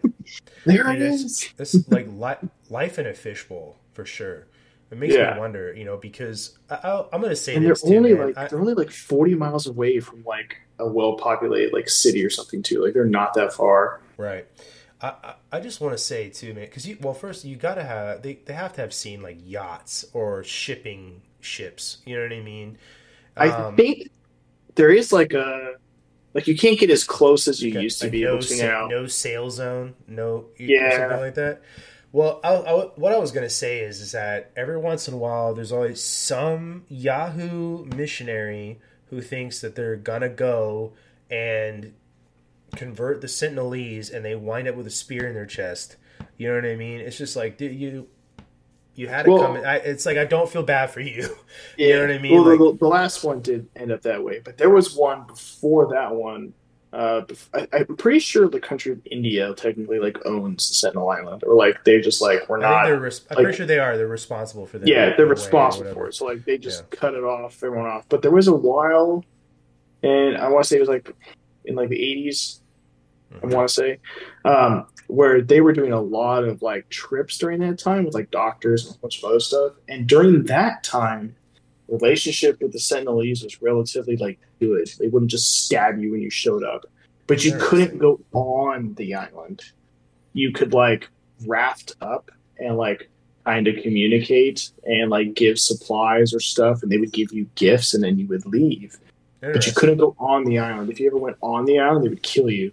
So that's like work was being made, but then I something happened, and I guess like it wasn't enough funding, so they canceled it. And then there was like a 15, 20 year spurt where nothing happened, and then some missionary went there and then was killed.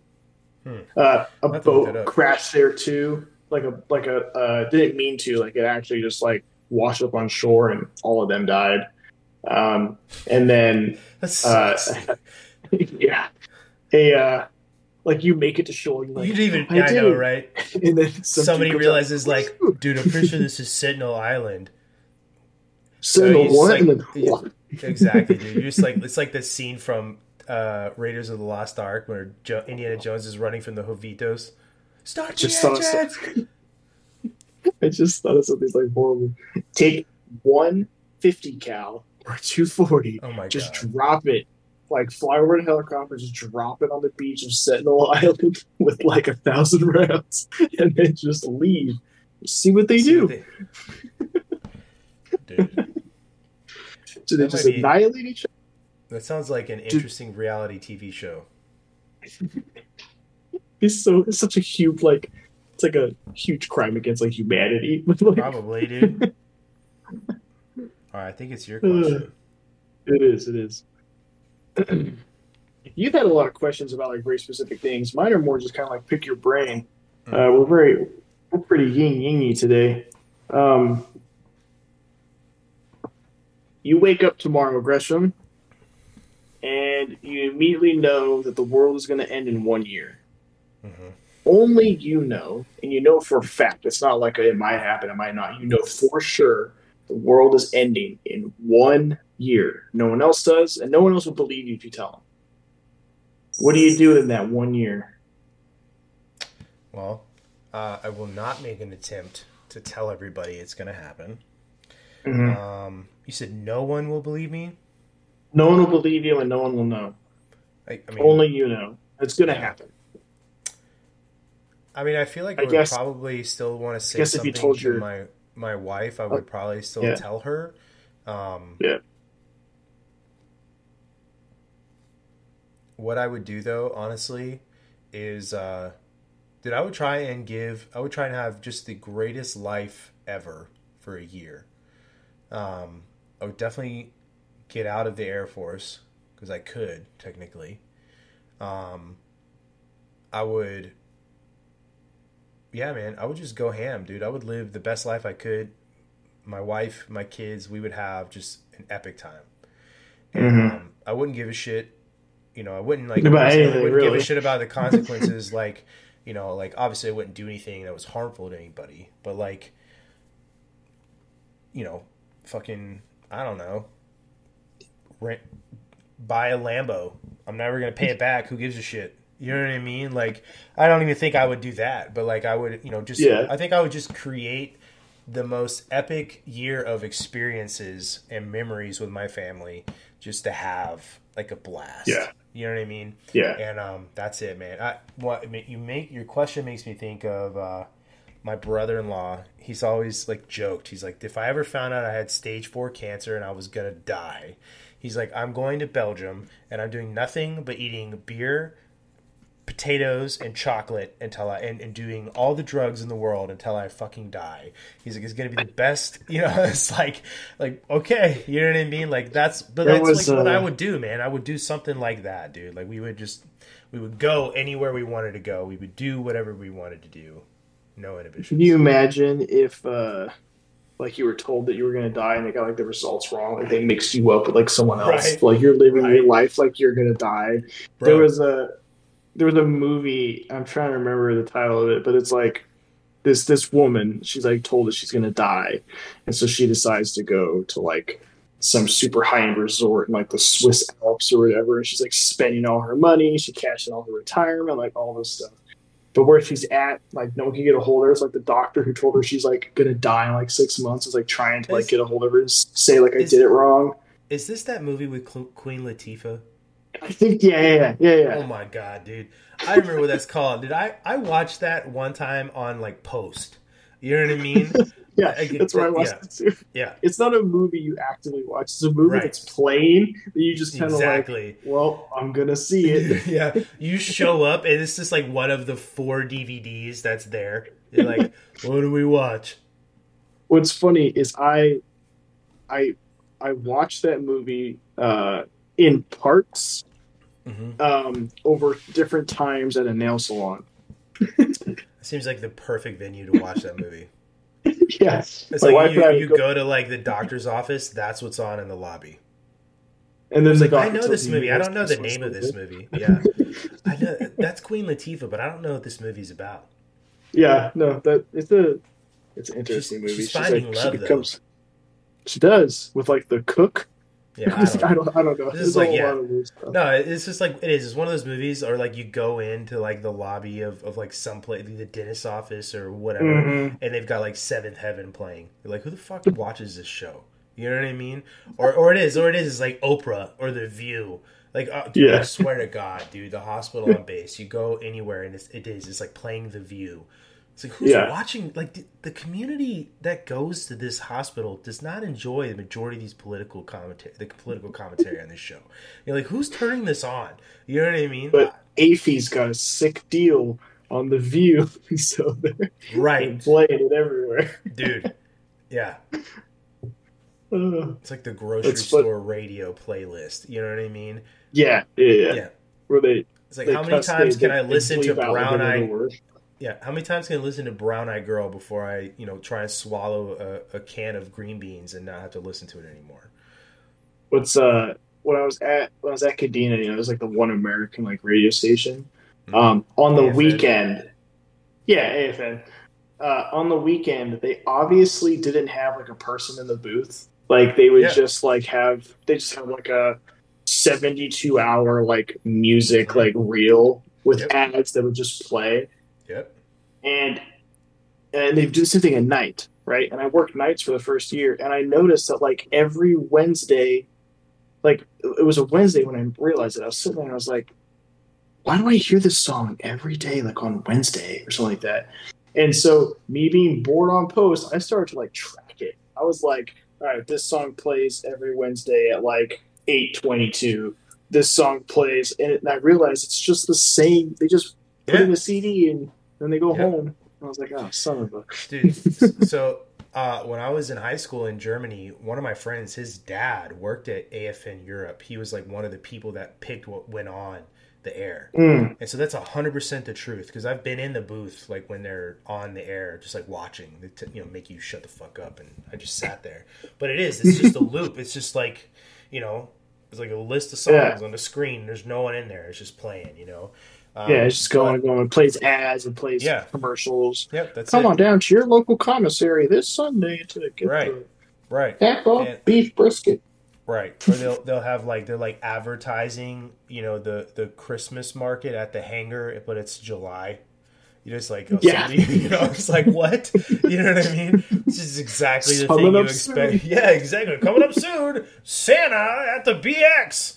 It's the Christmas in July. No, you know. But uh, dude, when I was in um, when I was in middle school, my dad was stationed at Yokota, and um, I would listen. This is like you know I, was, I had a CD player that was also a radio, and um, my parents just would not buy me um, the album Nevermind, Nirvana's album Nevermind, Mhm. um, because because of because of Kurt Cobain. Um, but anyway, Very satanic. oh yeah, totally not. Uh, but I would call. I called in so many days in a row and requested. I was just hooked on "Smells Like Teen Spirit." I requested it so many days in a row. I I get home from work, go to my room, and I would call and and request it. And um, one day, this lady, one of the this I don't know, she was like some airman or a staff sergeant. She was like, "Don't you call every day and ask for this song?" And I was like, "Oh shit!" It's like, "Yeah." She's like, We're on a first "Well, name basis. She's like, we'll play it, but like later. Like, you know, we play that every day now. You know, it's like basically like, stop calling and requesting smells like Teen Spirit. You know, and it's like, It's we play. like, dude. Yeah, I was like, fuck you. You know what I mean? Like, what? This is the request line. You know what I mean? I don't. I would rather listen to this than Sugar Ray. You know what I mean? Or like, how many times are we gonna listen to freaking Genie in a Bottle today? You know what I mean? But you're bitching about me calling in once a day to play "Smells Like Teen Spirit." You know, but "Hit Me Baby One More Time" is played 38 times today. You Hey, know, on AFN. Baby One More Time is a great song. but that was what was out though, man. Yeah, no, but for real. It, but it was just like you know, you guys will play that on repeat every fifth song. Just hit me, baby, one more time. But you're gonna tell me we'll play that later. So if you're the Well, one, you- if you were the one on the other end of the phone, back in like Mhm. the year 2000, and some seventh grader, eighth grader called you and requested that, I just want you to know, I remember, and fuck you. You listening? if you're listening, fuck you. I hope every song you listen to isn't what you wanted at that Right. time. Exactly. I'm sure you smell I like hope- worse things other than Teen Spirit. I hope Spotify Premium just doesn't load for you, and you have to listen to ads. That's right. iHeartRadio for you forever. All right. My oh. question. My question. Sir, do you Uh-huh. know who. Right, I have to ask because you're drinking from a small can of Schweppes ginger ale. There's no fucking way there's ginger ale still in that thing. Yeah, have is. multiple small cans. What are you taking? You taking like No. the world's smallest sips? Can you hear that? no, because there's nothing in there because you're faking everybody out. No, there is still stuff in here. Watch, I'll slurp. Mm-hmm. Did you get that? Okay. Yeah. Yeah. Sure. I drink in Any- moderation. Anyway, uh, do you know who Jack Parsons was, um, or Konstantin um, uh, Tsiolkovsky? So Jack Parsons or Konstantin Tsiolkovsky? Have you heard of them? Jack Parsons, the American engineer. Correct. Are you googling right now? yeah, I am. You cheating. Texting Uh, or no. you're googling next to your empty can of Schweppes ginger ale. Correct. Uh, I see that he was a rocket engineer and a chemist. Uh, that's all I got. No, I don't know uh, right. Jack Parsons. So I ask because one day, um, one one day I would like to do an episode where maybe it could be like um, a two-parter episode where we do a side by side of Jack Parsons and Konstantin Tsiolkovsky. Um, and I say that because so and you may because you may recognize him when I start talking about this. But Who's Jack- Constantine? He's a Soviet a Soviet a Soviet rocket scientist. Okay, you Just Google that. huh? Or you say just Google that and he'll pop up. Well, so you'd have to. You're probably spelling his name wrong. Um, Probably. But yeah. Anyway, so I ask if you know because I would like to do an episode one day where we do a side by side with them because both of Mhm. them had very um, odd thought processes about um, rocketry and space and human human beings. Right. So. Um, I say you may recognize Jack Parsons from listening to that one that other podcast, Hiding Something, that I told you about. Um, Mhm. 'cause- Very good podcast. Right. So Jack Parsons, um, his roommate at one point was L. Ron Hubbard, who is at, the same L. Ron Hubbard who founded the Church of Scientology. Okay. hmm Um, he was also a master in um, Aleister Crowley's like sect of occultism. But Aleister Crowley actually kicked him out um, because he lost faith in Parsons. So it says right here the appeal of the astral plane proved stronger than the pull of outer space. Parsons was even a master of the Agape Lodge of the Ordo Templi Orientis, the Los Angeles headquarters of English occultist Aleister Crowley's religion of Thelema at least until Crowley lost faith in Parsons and had him removed as a master. So Parsons um, also was like a like believed in like sex magic. Um, he thought that he was going to like b- bring in these like spirits and goddesses to essentially give him special like powers and special knowledge. Um, I, I wrote so I, I pulled up a couple By things to like kind of uh, well, sex with women, right? And like, like the sex was like a ritual, essentially, right? So Oh, okay. let me read this to you. Parsons' partner for what he called the Babylon working was his housemate, science fiction writer, and fellow occultist L. Ron Hubbard, um, who was still several years away from founding the Church of Scientology. But the church says now officially that Hubbard was acting undercover to subvert Parsons' black magic and to rescue a girl named Sarah Betty Northrup from Parsons' clutches. Uh, Northrup Parsons' sister in law and lover became L. Ron Hubbard's second wife. Isn't that weird? And here's a quote from Yeah. Parsons An end to slave morality, an end to prudery, uh, prudery and shame, to guilt and sin, to restriction and inhibition. For I, the Antichrist, am come among you. There is no law beyond what do what thou wilt. Is a line. That's Wait. a quote from Jack that- Parsons. It's So Jack he says Parsons he's quote. the Antichrist. Yes, I'll read it again. An end to slave morality, an end to prudery and shame, to guilt and sin, to restriction and inhibition. So the end of those things, right? Mm-hmm. For I, the Antichrist, am come among you. There is no law beyond do what thou wilt, which is a line, right? Which is like the belief in the occultism and like, wasn't that like the, the Satanist thing, right? Is mm-hmm, do what mm-hmm. thou wilt, right? Um, yeah, nothing matters. Do what you want. Right. So he's also right here. The New York Post called him the sex crazed cultist and the father of modern rocketry. Um, but he essentially, like, his life got out of control and he died relatively young. Um, but he attempted to of hookers and conjure up, yeah, conjure up Babylon, the Thelemic goddess of female sexuality. Yeah, but he anyway. So I say that because um, so Konstantin Tsiolkovsky was not like in the same level, like or same arena that Jack Parsons was when it comes to like some of the stuff that they did, right? But Jack Parsons kind of in a way felt like he was using like doing this magic to like kind of download this um, information that taught him what he knew. And he died in an explosion in his garage, supposedly creating something for special effects for a movie. Um, but there's all this controversy around it that he was possibly assassinated, right, as well. Huh. But anyway, yeah, so Konstantin Tsiolkovsky believed that humans needed to leave Earth in order to survive and evolve. So not just like humanity could be saved by leaving Earth, right? And this is a you know come to known as like Russian cosmi- cosmism or um, anthro uh, anthropocosmism, right? So like anthros meaning man, right? Um, but that essentially by leaving Earth, that not every human being would have the capability to leave Earth, so it would be basically the best suited human being, so like the survival of the fittest, to leave Earth. And he was all he also had these really really weird ideas about like reproduction.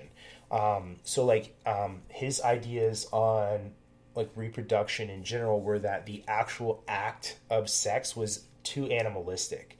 So, in order for human beings to evolve, and when we left the planet for space, that we would Yeah, to just art- no, no, no. We would reproduce artificially, essentially. Yeah. And every time would ensure. So this is like very eugenic again, right? Which is So a like theme. build a baby. Build a baby. Yeah, it's very eugenic, which is like kind of a theme with a lot of these people that you know talk about improving the human race. But anyway, um, that in order mean, to do that, and it would happen. I'm going to say that- something controversial here. Mhm. As bad as it is, it is the only way to like ensure you would actually have a perfect race. But again, that's Yeah. based Well, off of who I think who that is takes into deciding the perfectality. Well, yeah. So I was going to say that that takes into the question that begs a lot of questions, right? So who's deciding what perfect is? We don't Yeah. even understand everything about you know the human body, so you don't know. Like we're we're still constantly saying certain foods are okay to eat, and then we go and say, oh well, maybe you shouldn't eat these foods or whatever. Yeah. You know what I mean? And um, so you'd have to There's- like you'd have to parts in our completely and totally that we don't even use understand. Right. Well, so you'd have to completely understand how the body works in order to say you're creating like the perfect human who's Mhm. immune, immune to sickness and all these other things. But yeah, like um, that was his thought process was that that that would happen. The impetus or the uh, the catalyst for the perfect human race would come from leaving leaving the planet and going into space because only he, those human beings uh, with the ability to survive in that environment would be the ones that would move on and quote liquefy liquefy the remaining remainder of humanity. Um, but yeah, he also so he also near his um, death dedicated all of his work to Joseph Stalin too. So, but um, they they both winning. had yeah right, but they both had these these occult. Well, for, Jack Parsons was in the occult. He worked with Aleister Crowley, but they both believed that magic in a way was giving them like the knowledge that they had to to do this stuff. Um, and I, I want to say to you too that Konstantin Tsiolkovsky was born in the 19th century as well. So, but he's he's like the grandfather of Soviet rocketry. I'm gonna say they both sound like very interesting people, and I, I would like to look more into doing an episode for them. But the uh,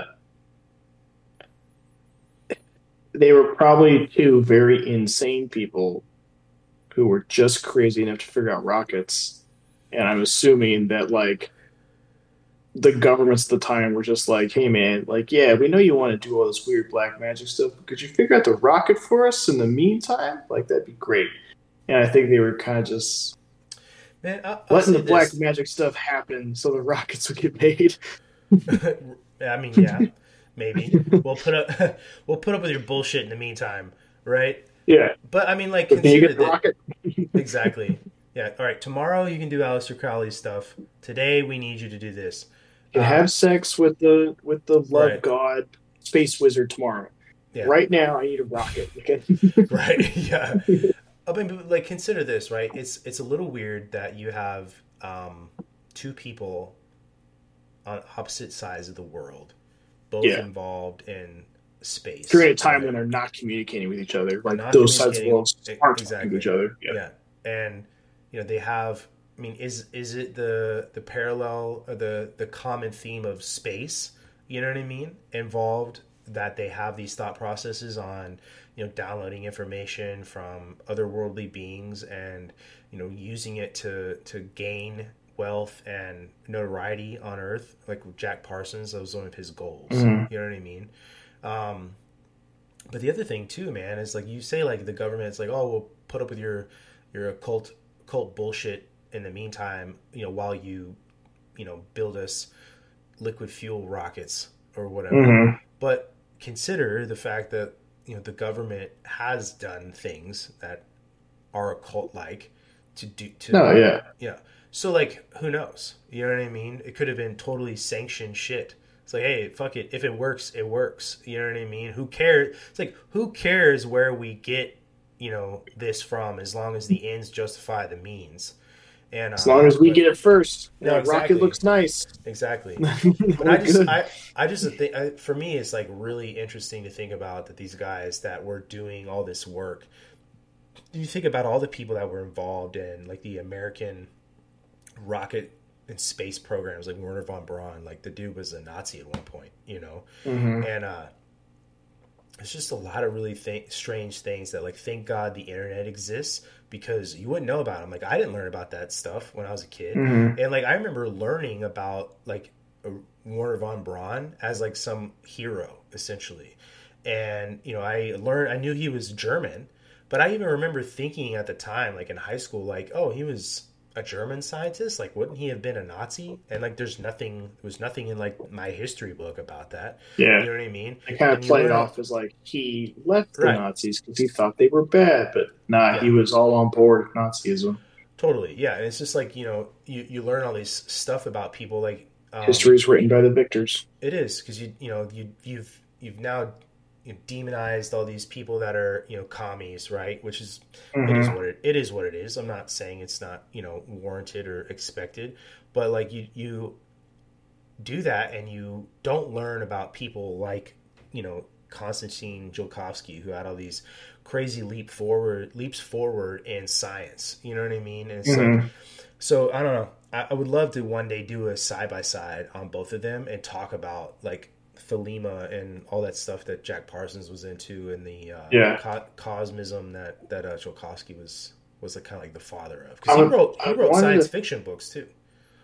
Yeah, I'd want to like see if we could find like kind of, like you know very direct similarities with their thought process and their work. So I'm There wondering are. if maybe, yeah, but I'm like wondering if like I wonder if that works with other types of uh, research. If- Mm. Like I'm wondering if. Uh, you know, at that time, if you just had rocket scientists, like, do they just all kind of start looking into other weird stuff because it just kind of like falls in like their thought psyche, like you were saying? I'm wondering if that could be the same for most professions. Like, I would argue that if you take most ops like today that have like Mhm. done the job for a while, they probably more than likely think the same because that's just the realm they're all in, regardless of if they ever met each other. You know what I mean? Yeah. I'm wondering if maybe the work coerced or um, led them to think their other ways, or maybe their ways allowed them to be good at their work. I don't know. That'd be kind of interesting to uh, look into. Because like Yeah. Albert Einstein, he's like super brilliant, but he's also insane in a couple ways. So like Expand there's got I don't have an exact thing on my mind right now. I just Mhm. remember reading that like he would say some like not say but like he would have crazy ideas on certain things. Um, I have to look more into it, um, and maybe we could do an episode on that as well. But uh, Einstein was also kind of very interesting. Let me see if I can find some.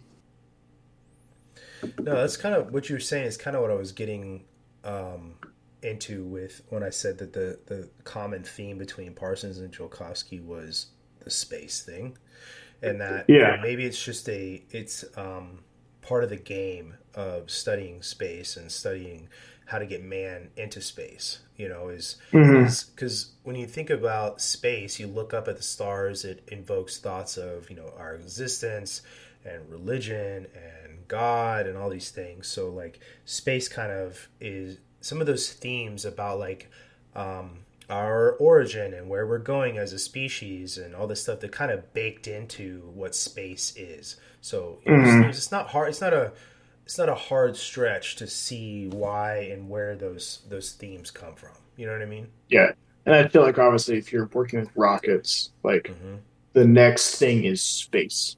Like Well, yeah, but that's then that's that's totally what they were Yeah. doing. Though was trying to understand, you know, how to travel through space, and um, that these like these goddesses were actually beings that existed mhm. there.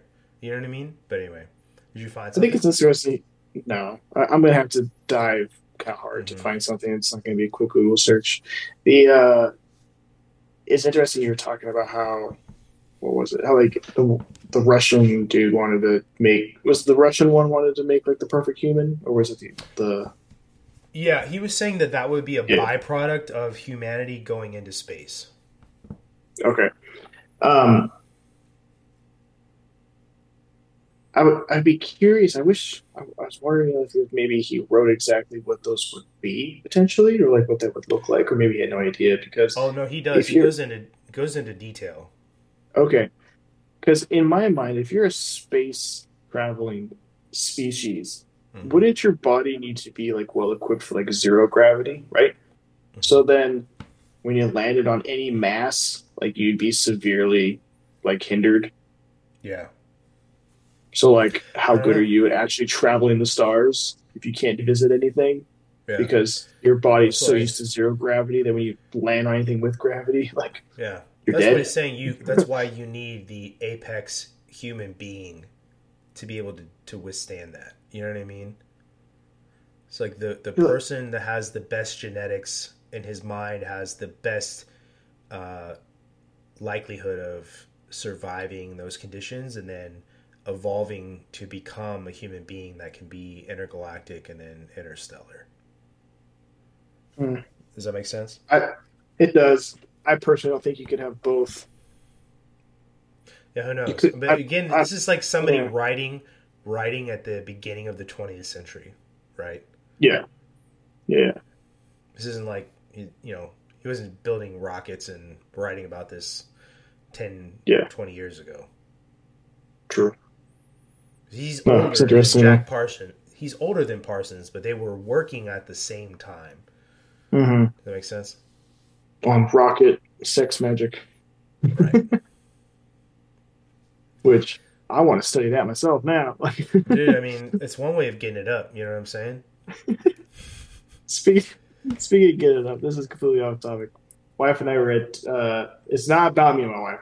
Wife and I were at Whoa, our, buddy. our weekly our weekly dates, and there was a elderly couple sitting next to us, and uh, they were having like their date or whatever, and uh, they're probably in their like sixties, sixties or Mhm. early seventies, and they'd finished eating, and the guy took out all his medicine. He's got like a ton of pills, and and the his like wife was all like, you know, if you took better care of yourself, you wouldn't have to take all those pills. You know, just like giving him shit, and uh, he's like, well. You know, if I didn't have to deal with you all the time, I wouldn't have to take these pills either. Right. I was just thinking in my head, I was like, well, you know, Janice, if you'd stop cooking with butter all the time and stuff, you know what I mean? Or whatever. It's, Yeah. But, but it was funny is like they, they both laughed about it, so obviously they were just bantering with each other. They're not like Yeah. mad or anything at each other type Yeah. of stuff. And then she asked, she's like, "Well, what are all those for?" And he was like going through them, right? And then and then she pointed to one of them, and she's like, "What's that one for?" And he's like, "Oh, this one. This makes me ready for you later tonight, babe." And then he, he threw it back. Oh my gosh. And I'm listening to him like, did he just?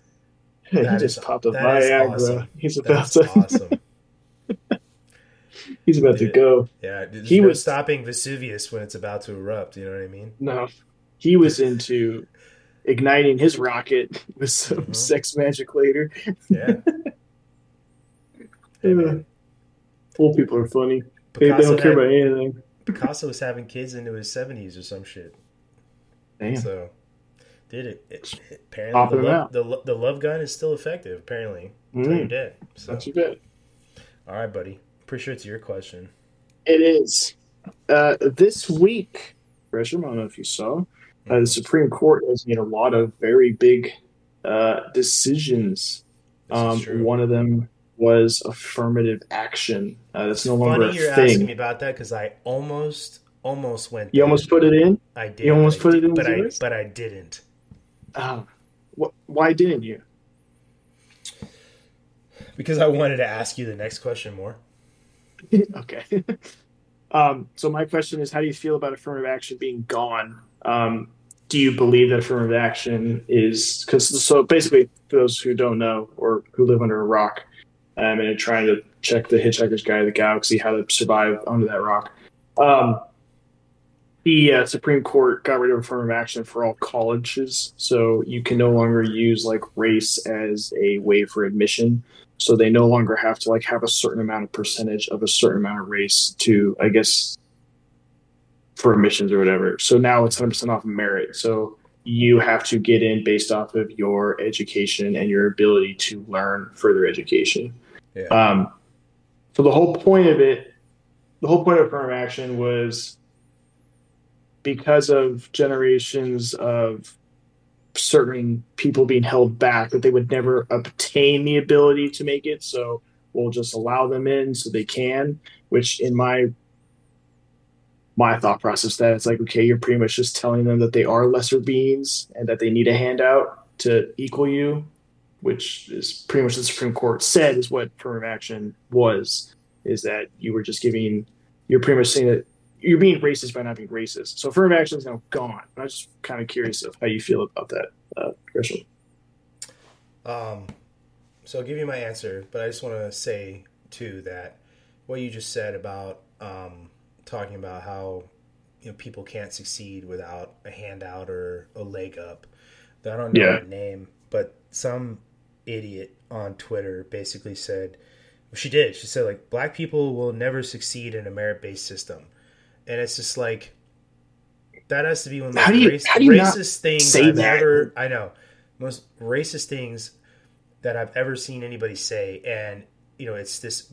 You know, again, man, like the whole white savior thing is one of the most annoying personality Mhm. traits I've ever seen in anybody, right? Mm-hmm. dude and that's think first off being in the military you see literally everybody from every walk of life dude Mhm. like every race every sexual orientation you know people that are atheists jedis christians muslims jewish people anybody right buddhists whatever tao you know Mm-hmm.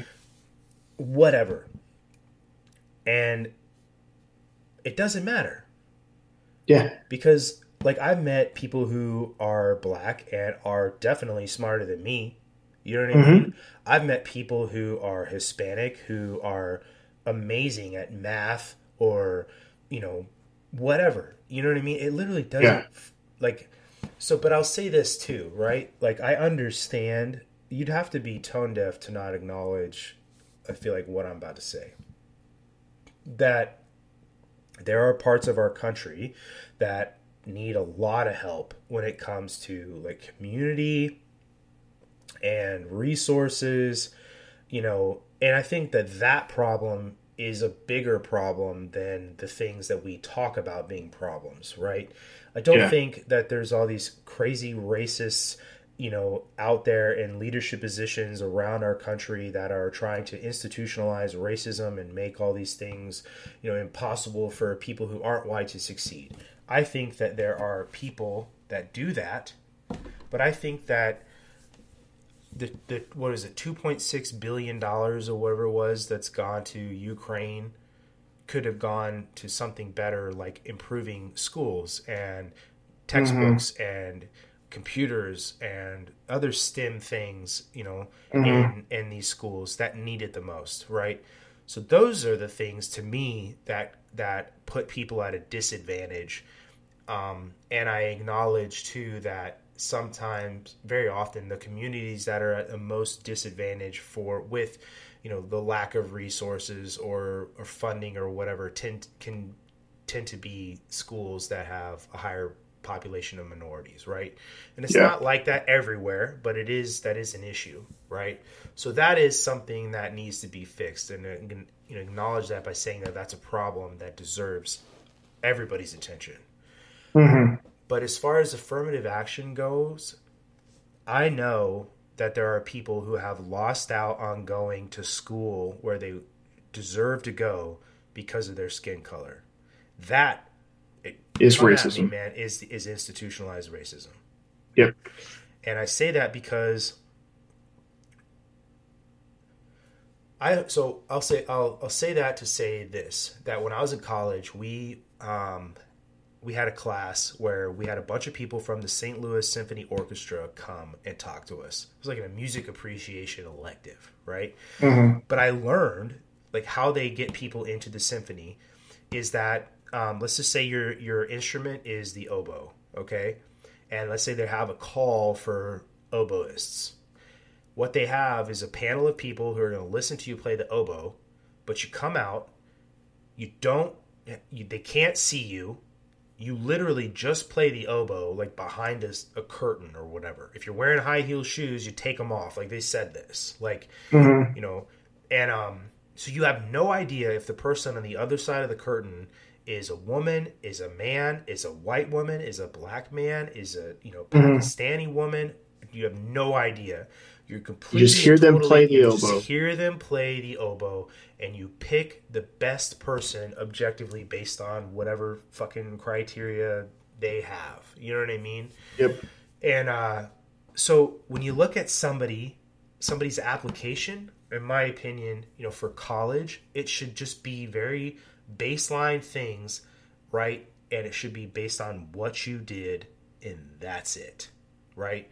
And I understand too, like you, these these you know, the colleges have like these college essays where it's like, you know, write about the thing that you had to overcome, you know, in your life, and like That's about your life. Yeah. Right. You know, so you talk about how maybe you were, you know, your parents were, Im- your parents immigrated to the United States from wherever, and you know, you had to, your dad started a business and became successful, and that's how you, you know, his work ethic is what made you work hard in school, and you know, his money, blah blah blah, whatever. You know, some um, some, you know, and those are great stories, right? And that'll give, you know, that obviously would like kind of hone in on who this person is. It gives context. yeah demographically potentially Yeah. you know what i mean all this stuff right? I'm okay with stuff like that. So you'd have to figure out some sort of way to do it. But uh, do i agree you know with um, getting rid of affirmative action? Yes i do. It's a very nuanced answer with a lot of things to consider and it still leaves problems unsolved like i said about communities that need the help to make sure that the students in those communities because the children deserve the best learning environment that anybody could give them right? And and teachers i'll say this too deserve the best resources and and pay that they can get right more than what they get now right so those problems are still problems whether affirmative action exists or not You know what I mean? Mhm. So in in anyway, um, to me, I think affirmative action going away is a good thing because I've seen I people concur. lose out lose out on going to school because they don't meet the demographic quota. Yeah, exactly. Um, my wife's always is, is Japanese, and uh, uh, so she fits into the Asian category. And I talked to her a little bit and kind of seen stuff that she's posted about things, and um, like they have to work like three to four times harder to get into certain schools because on their paper it says Asian, and like there's that just idea that oh they're Asian they they're probably really smart so they actually like they have Oh. You know what I mean? Like they have to work really hard Yeah, to get yeah. into this or whatever. Why don't I just so- see Peter Griffin sitting down at the desk and pulling the Asian kid out of his backpack and poking him with a pencil, saying, "Do math, do math." yeah, yeah, but like the affirmative action was to help a certain minority group, but then it was hurting, or it was to help a certain minority group, but then it's, it was hurting another. So I think getting rid of it's good. It just it's just fair, just based off of your Here- merit. here's the- and here's what the you- thing, man. accomplished. fair, fair again is a subjective statement, right? It is. You can only do things that make things as as fair as possible. So no mm-hmm. matter to me, right, you're never going to eradicate every sort of unfairness that exists in the world because the world mm-hmm. is imperfect. We can do our best to make things as fair as possible, but I think the best way to do that is a merit-based system for anything. Okay? Mhm. because then it's off your actions and it's off what you're doing, right? And what's one of the biggest issues I have today with the direction, at least from my experience, the Air Force is going.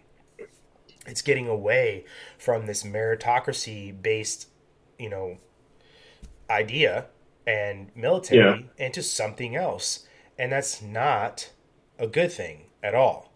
So, you know, you're always going to have winners, you're always going to have losers, you're always going to have people that are upset by an outcome, you're always going to have people that did work really hard and somebody still beat them who worked, you know, just as hard or they did something different, right? And it Mhm. ended up being better or working out better. Because how many times have you seen that, right? Where you're both working your ass off and you know person A did something a little different than person B and it just ended up being that difference. You know what I mean? And it's not that person B didn't work as hard, it's that something happened and then, you know, the judges liked person A's whatever better. Yeah. You know what I mean? And I think it also goes down to like just character. It Right. goes on like character and like how are you going to take adversity to like move forward. So like to give you an example, I was talking to my brother Calvin. He, he was up for BTZ and he didn't make it, and he was kind of bummed, obviously. So I was talking about it. I didn't make BTZ either, um, but I know like the group of people I went up to BTZ with. Most of them um, are not in the Air Force anymore and are bums. Like they're not really doing anything in their civilian life. Um, and then the ones that stayed in it, like I'm a tech sergeant, none of them are. They're all staff sergeants, um, or just made tech sergeant like this year or something, right? Okay. Um, so wh- what, what I'm getting at there though is I worked my butt off to try to get BTZ, and I was like, well, they only picked two, and I was like third, so like I didn't get it, obviously. Um, but then at least for my squadron, and then you were the first loser. but like, I was the first loser. But I took that and went, okay, this doesn't define me. I'm not going to go, oh, what was me? Oh, I need equ- I need equity, or you know, all type of stuff. No, I went, okay, I'll just continue doing what I'm doing, and I'll get what I deserve by doing it myself. And I did. And nothing to do with my race, nothing to do with anything like that. It just had to do with I'm just going to do it. I was talking to one of the newer airmen that I work with, um, and he, uh, granted, he is an airman, but he's considerably older.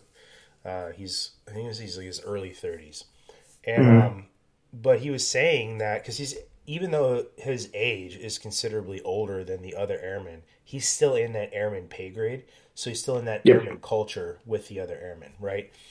And he was saying that you know the some of the other airmen are giving him shit were giving him shit about like stuff he was getting that were like accolades or you know some opportunities that he was being given that other people weren't and he said that you know he was having a conversation with another another airman. And for people listening, airman can mean anybody in the Air Force, but it's also a pay grade, right? There's E one e4 yeah, typically. one E four, you're an airman, right? Anyway, Bottom of the uh, totem pole. right. He said he looked at him. He goes, "You know, I found that the harder I work, the luckier I get." Is what he said, and I, you know, and he's like, he's like, I don't get what people don't get about that. He's like, you can you can show up to work every day and do your job and go home, and there's nothing wrong with that. Yep. The majority of people are going to do that. They're going to show up to work and go home, and that's fine. You're doing your job, you're here, you did your job, you went home, you come in tomorrow, you do your job again, you go home. Nothing wrong with that. We need that, right? Mm-hmm. But there are people on both ends of the spectrum. There are people that show up to work late, do the minimal amount of work or don't do any work, and then go home, Mhm. and still collect a paycheck, right? And here's the thing: complain. there are people that do more, right, and and get more because they do more, and that's the way it should be. But I see Yep. that going away now, um, dude. Like one day, man, like I'm gonna go off on this when I'm not in because I have seen so many crappy, garbage ass decisions being made by people in leadership positions, and they're making these decisions on factors that have nothing to do with anything. Immutable characteristics of somebody, right? Something that happened years ago, right? That has nothing to do with Mhm. anything going on currently. It's just, you know, you know, good old boy system again, back in Mhm. action, but in a different way, I guess. So, I mean, that's a long answer, but I do. I think that everything is going, everything should be based off of your merit. Yes, at the end of the day, should we take into consideration other things that affect your life, right? If you're an inner city kid and you know you grew up in a bad neighborhood and you know you- everybody in your neighborhood was getting arrested for selling drugs and there's a bunch of you know gang violence and stuff like that going on are you at a disadvantage? I do think you are at a disadvantage in some certain ways. Are you at a Yeah. disadvantage, you know, in the fact that you can't work just as hard as somebody else to try and improve your situation? No. Right? Are you starting from the same spot as somebody who was born in in, you know, Pasadena, California? No, you're not. And they are, Mhm. you know, they do, right? If you're again, right, the only reason anybody knows about, you know, Paris Hilton is because of her dad and his money and then that tape she made one time. You know what I mean? And it's just like there are people that work their ass off and don't get anywhere. And that happens too. But the thing is is like I said, you're never going to get rid of the unfairness of life. That's the whole point. Life is arbitrary. Call it what you mm-hmm. want, right? You know, why doesn't God intervene in things? Well, God gave everybody free will. So if he intervened, then you wouldn't have free will, right? So Mhm. look at it from a religious standpoint, whatever you want to think about. But I think a merit based system and letting the chips, uh, you know, land where they fall is the best way to go on about life. Um, because when you start trying to make everything fair, you wind up killing all the kulaks, and now nobody's got any food. Yep, Anyway, for sure. soapbox. Does that satisfy your answer? It did. And you didn't Satisfactory go off. answer. Yeah. it didn't. All right. Uh, this one is specific to you. Mm. Um, I've always wondered this, and I guess I could Google it, but I want you to tell me, my brother in Christ. Does the Mormon faith have an antichrist? And do you think the end will come in our lifetime, or was the end, right, like as prophesized in like Revelation, a metaphor for what was happening to Christians when when the time Revelations was written? There is no antichrist. It's ridiculous to the Mormon religion. You can't have anyone who could. generally don't know, so you're you're you're teaching. Yeah.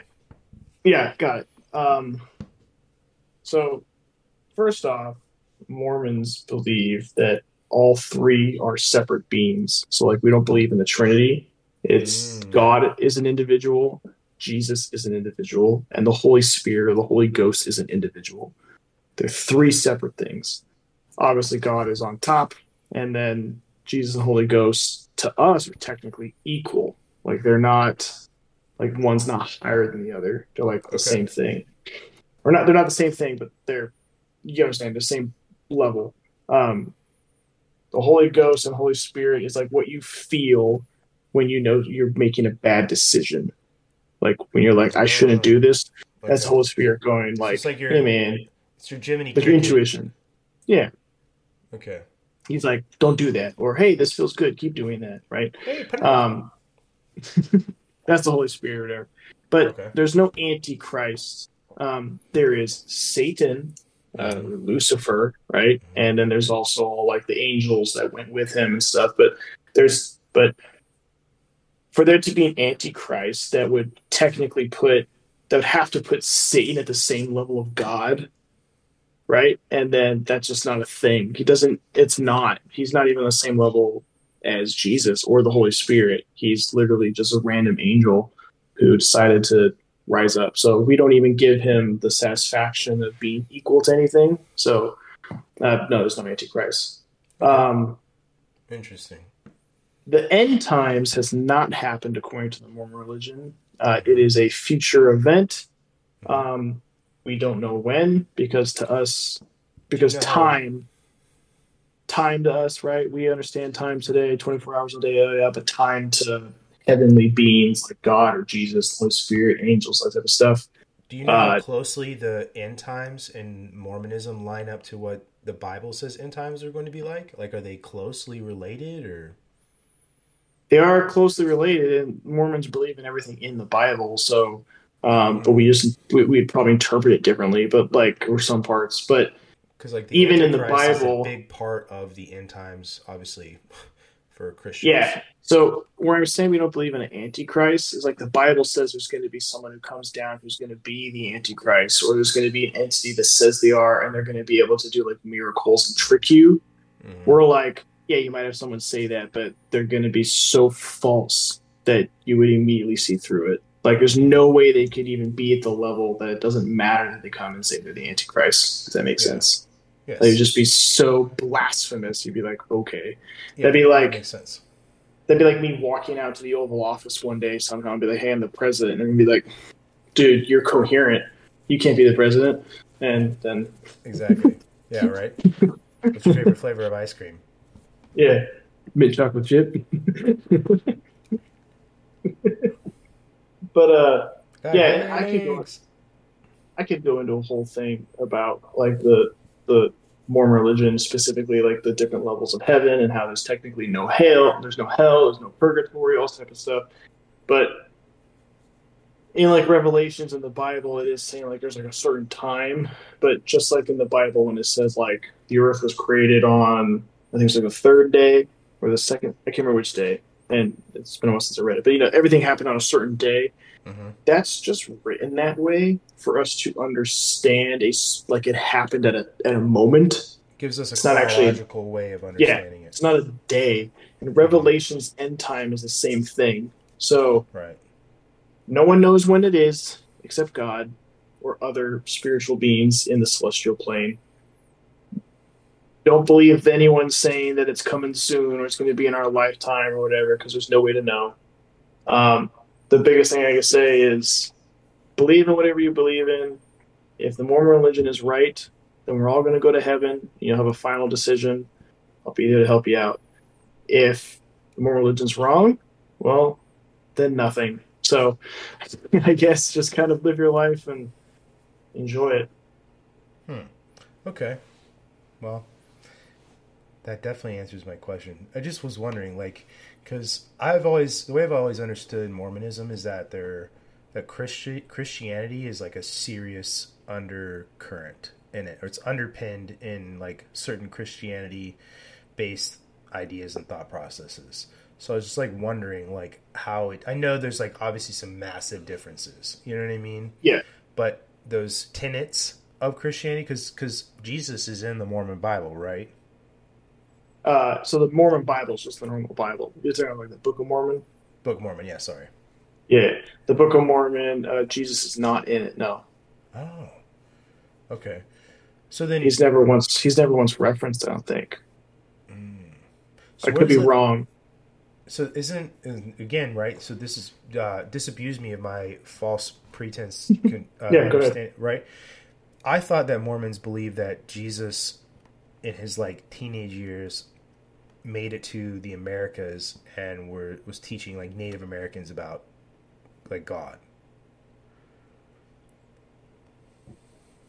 No. So the Nephites Mhm. and the Moroni's, those are those are the people who are in the Americas during the Book of Mormon. Uh, I thought Moroni was was somebody's name. Yeah, Moroni is a name, yeah. And so is Nephi. The Nephi is the Nephites. Moroni is the Mor- Moronites. Moronites, I believe. Um, I always Okay. remember the Nephites because the Nephites are they're crazy.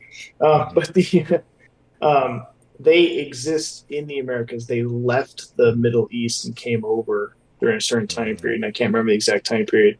But it was not when Jesus existed. Okay. So I believe Jesus is like he's like referenced or he's like prayed to, but he's not ever in the Americas, at least not physically. He does Okay. eventually show up to Joseph Smith in like the 17 late 1700s or early 1800s, but um, that's that's different. Okay. I could go into a whole spiel on maybe a different episode, and I could explain like the whole thought process of like it and stuff. It it can be a little confusing. Just think of Mormons as basically normal Christians, just with another book. but uh, and there's actually more than just the one book. There's the Book of Mormon. There's Doctrine and Covenants. There's the Pearls of Great Price, and in the Holy Bible. There's four, and together we they're called the Quad, and that's what we all believe in. Yeah, Quad. and there's more. There's more that we haven't been given yet, and according to our beliefs, uh, all of these pieces are part of the overarching Bible, and there's more to the Bible that humans have not received, and we'll get later. So the Book of Mormon actually is part of the Bible. It's just the Book of Mormon, like the Book of John or the Book of whatever. Mhm. It's just the Book of Mormon that's So in like the Bible. chapter. Yeah. Huh. Okay. I didn't know that. I was just curious what Mhm. the uh, Mormon idea of that was because you who who better else to answer that question that I know. But anyway. Yeah. I dated a Mormon girl in high school. So is she a? I have Ask. come to the conclusion that there are three types of Mormons. I think I told you this when we were in Kenya. There's the Probably. insane Mormons, and by insane Mormons, I like they're the ones who they take everything very literally. So all text they take exactly. So when like Not the right. prophet was okay, so when the prophet, so the same Mormons are like when the prophet's like, hey, don't be addicted to anything. They're the ones who are like, oh, can't eat chocolate. It has caffeine, and caffeine will make me addicted, and I'm gonna die. They're insane Mormons. Uh, then there's normal Mormons, which I would say I fall into, where we understand because the whole thing of Mormon religion is pretty much no matter what you do, so long as you honestly repent, you're going to make it to heaven. So Okay. you don't really need to freak out about a lot of stuff. Now, does that mean be an asshole and dick all the time? No, because then it's going to be really hard for you to actually repent when it comes to being like repent time. But uh, those are like normal Mormons. They're going to have they're going to have uh, a Coca Cola every once in a while. My dad partakes in alcohol sometimes. Um, like, whatever. It's okay. We're not going to go to purgatory. Then there's the fake Mormons. So you guys believe in purgatory? no, we don't. I'm just joking Oh. about it. Oh, okay. I was gonna say some religions do. right, right, right. yeah, yeah, yeah. Because there are parts of Christianity that believe in purgatory and others that don't. So I was just wondering. We we have a level of heaven that would Yeah, be yeah, yeah. considered a purgatory, but you could escape it, so it's not Mm. technically a purgatory. You purgatory. technically escape purgatory too. yeah, the- well, the depends on Catholic of- depends on which purgatory, because there's a lot of Or Yeah. what pr- priest you pay off to, to pray for you to get you out, right? what what boy you gave him.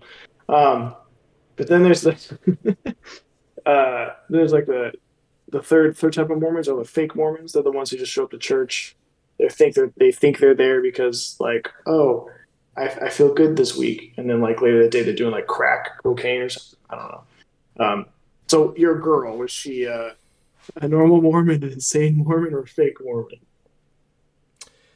Uh, she was definitely. I'm not gonna say her name.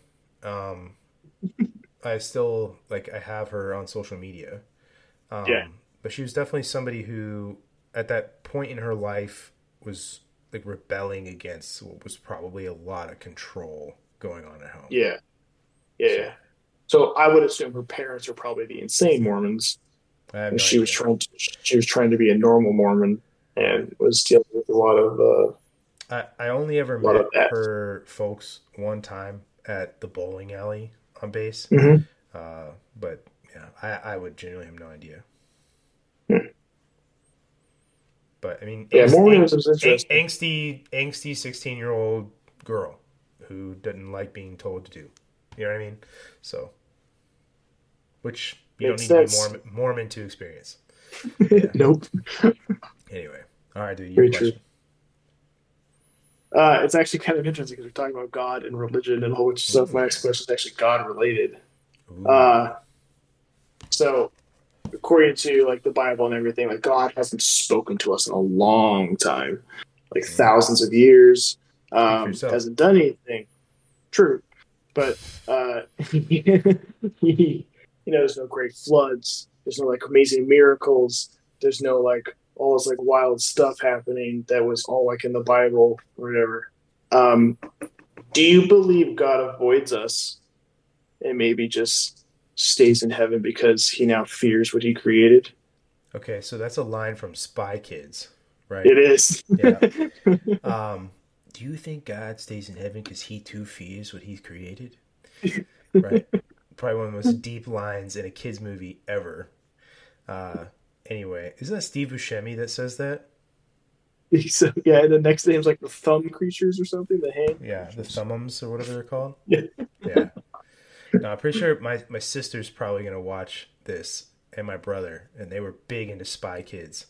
So oh god. shout out to these two kids. I remember going to watch But, uh, Spy Kids 3D. I did not. Nah. I seen the OG. Spy Kids with like you know, but uh anyway. Um, to answer your question, um, my view on God as a Christian is is more the like deist idea of God as the divine clockmaker, and kind of like I referenced it a little bit before that. Um, I do believe in prayer, and I believe that you can take things you want or need or desire um, to God in prayer, right? Mhm. Um, and if they're meant for you, then they're meant for you, right?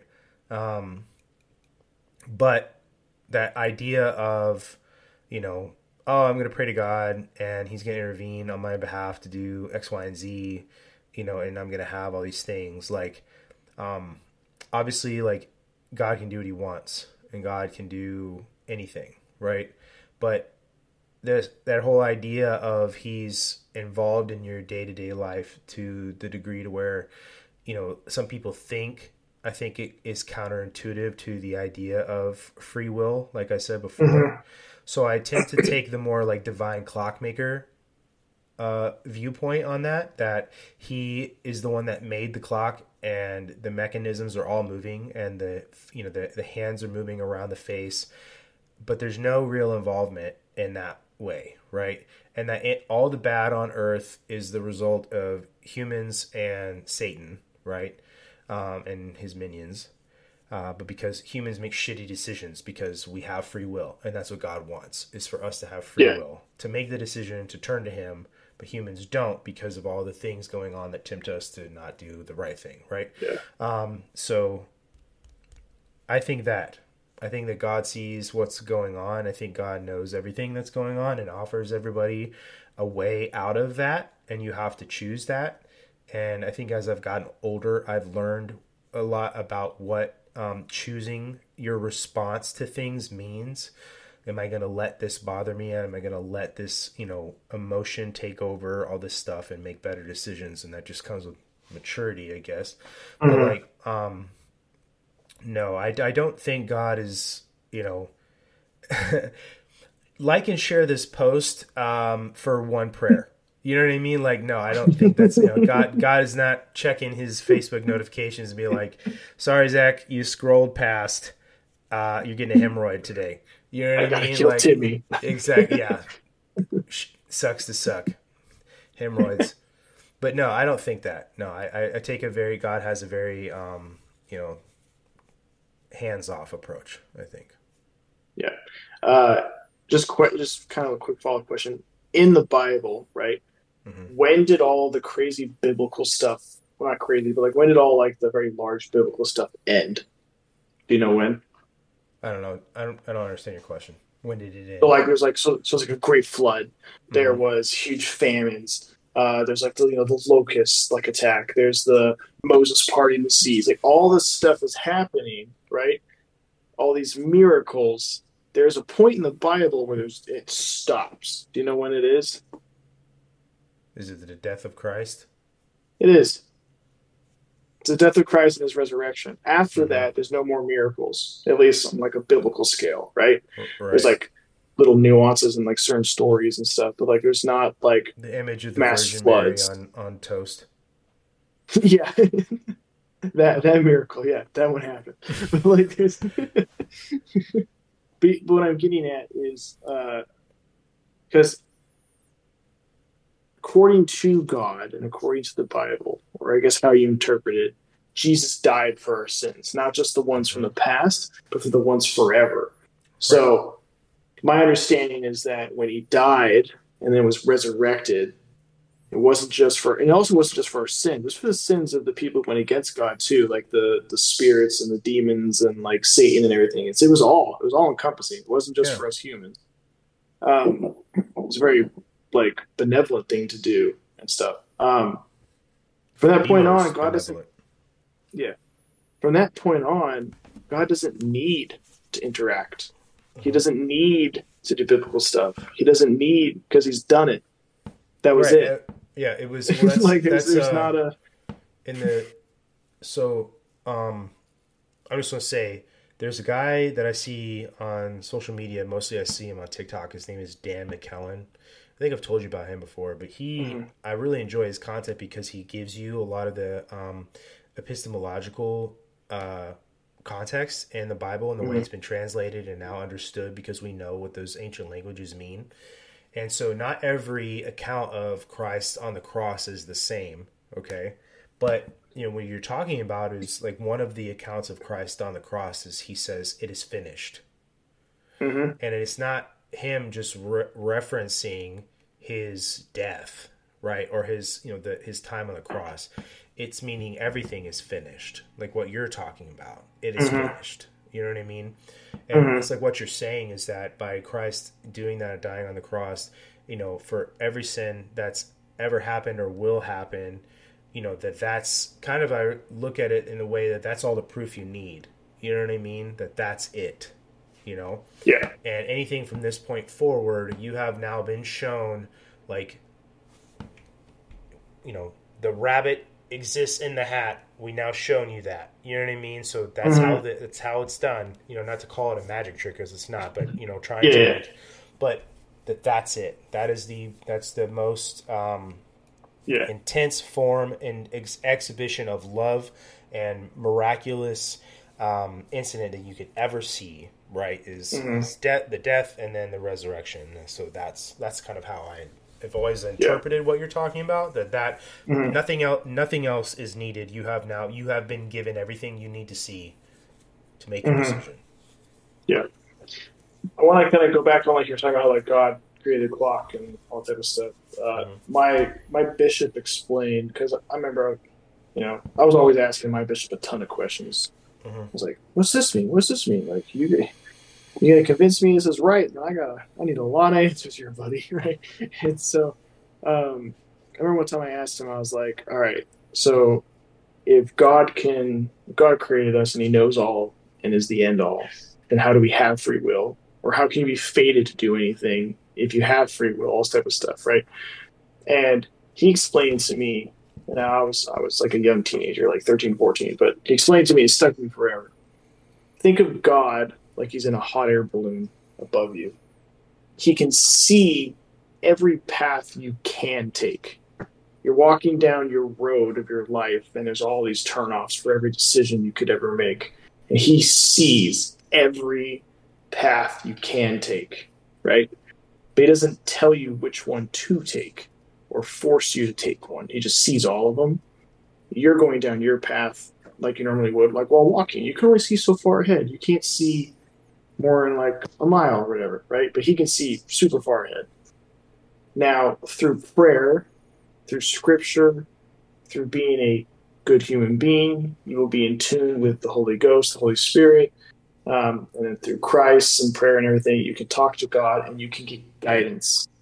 And that's where, if you are a good Christian, good person, in tune with the Holy Spirit, and as you're going through your life, then God will guide you down the path that is the best for you, that you should probably listen to. But at any moment, God could be like, hey, you should probably take a right here.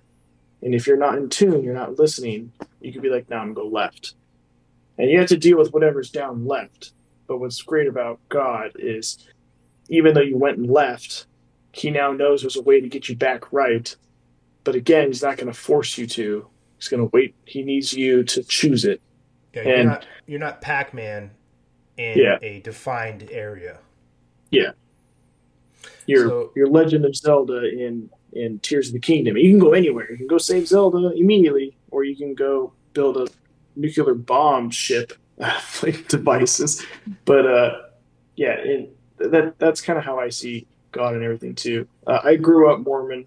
I still do believe mostly in it, um, but I have been way less in his exact teachings. There's stuff I like about it, there's stuff I don't like about it, and all type of stuff. But overall, I just think if you're in tune with the Holy Ghost, if you're in tune with God, you're good.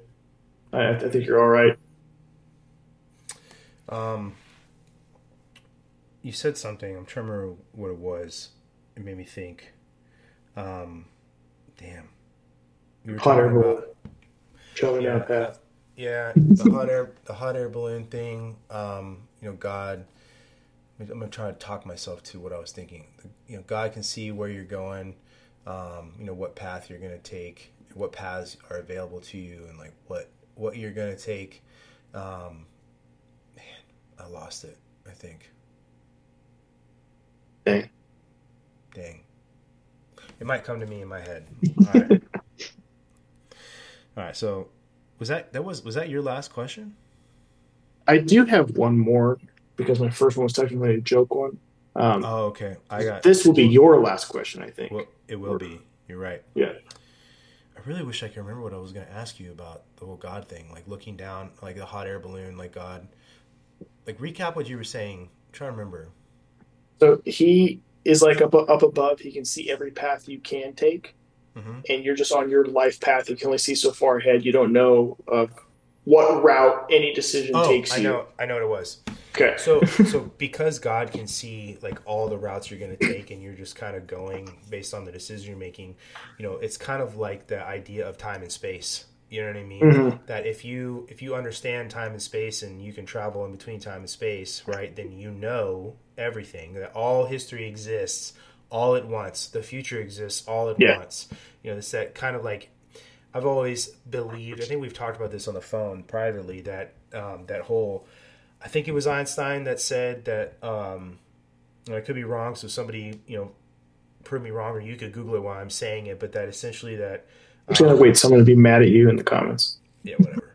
uh, but at physics, like God, it's science and God are like trying to solve the same problem, right? But just two mm-hmm. from two different angles, essentially. Yeah. And I've always thought that. You know what I mean? That the physics, science in general, right? You're just understanding, or you're coming to, you're working out the same um, answer of why, but from two different angles and that mm-hmm. you know when you consider and obviously we have an extremely rudimentary understanding of what space-time means especially me i'm not a physicist you know you listen to somebody like michio kaku mm-hmm. talk about it or whatever you know they're going to give you a great great explanation um, mm-hmm. but they would never say they understand it either right they just understand it better than i do yeah uh, but the way you understand people understand god as this omniscient um, being that understands everything all at once it's kind of like the way people talk about space time is how you know it all exists at the same time. Everything that's Mhm. ever happened exists all at the same time because it's Mhm. all the same. It's all the same energy or whatever. You know what I mean? Mhm. Anyway, that was that's what I was gonna say. So, What's interesting, last it goes back to what we said earlier about like if you could if you could travel through time, it means you could also travel. You could also manipulate all matter at all time. So then, why would you travel why in time? Because exactly? Because you know it Yeah. all. It doesn't Yeah. matter anymore. Exactly. You're God. It's almost like you exist. It's almost like you exist on as like a a third party observer. If you could understand t- space time to where you could, you know, just to speak on it in a very uh, you know simple way. If you could understand space time to where you can move up and down the timeline, even though that's not Mhm. really time is not linear. The you know, the arrow of time. Right. Yeah. Then you almost exist outside of it. You would almost have to exist outside of it to be able to understand and see it all. Which again Yeah. sounds kind of like a godlike figure. You know what I mean? hmm Interesting. All right, my last question, and then we'll get to your last question. Mhm. What do you? What do you? So we've seen a lot of stuff recently. I shared a lot of it with you for that movie, Sound of Freedom, the one about um, the you know like human trafficking and a lot, a lot of the other things it talks about. That I don't want to say that'll get me get us you know demonetized and our our uh, video removed. Um, Mhm. But what do you feasibly think can be done to stop human trafficking and specifically like child trafficking? What do you think feasibly could be done.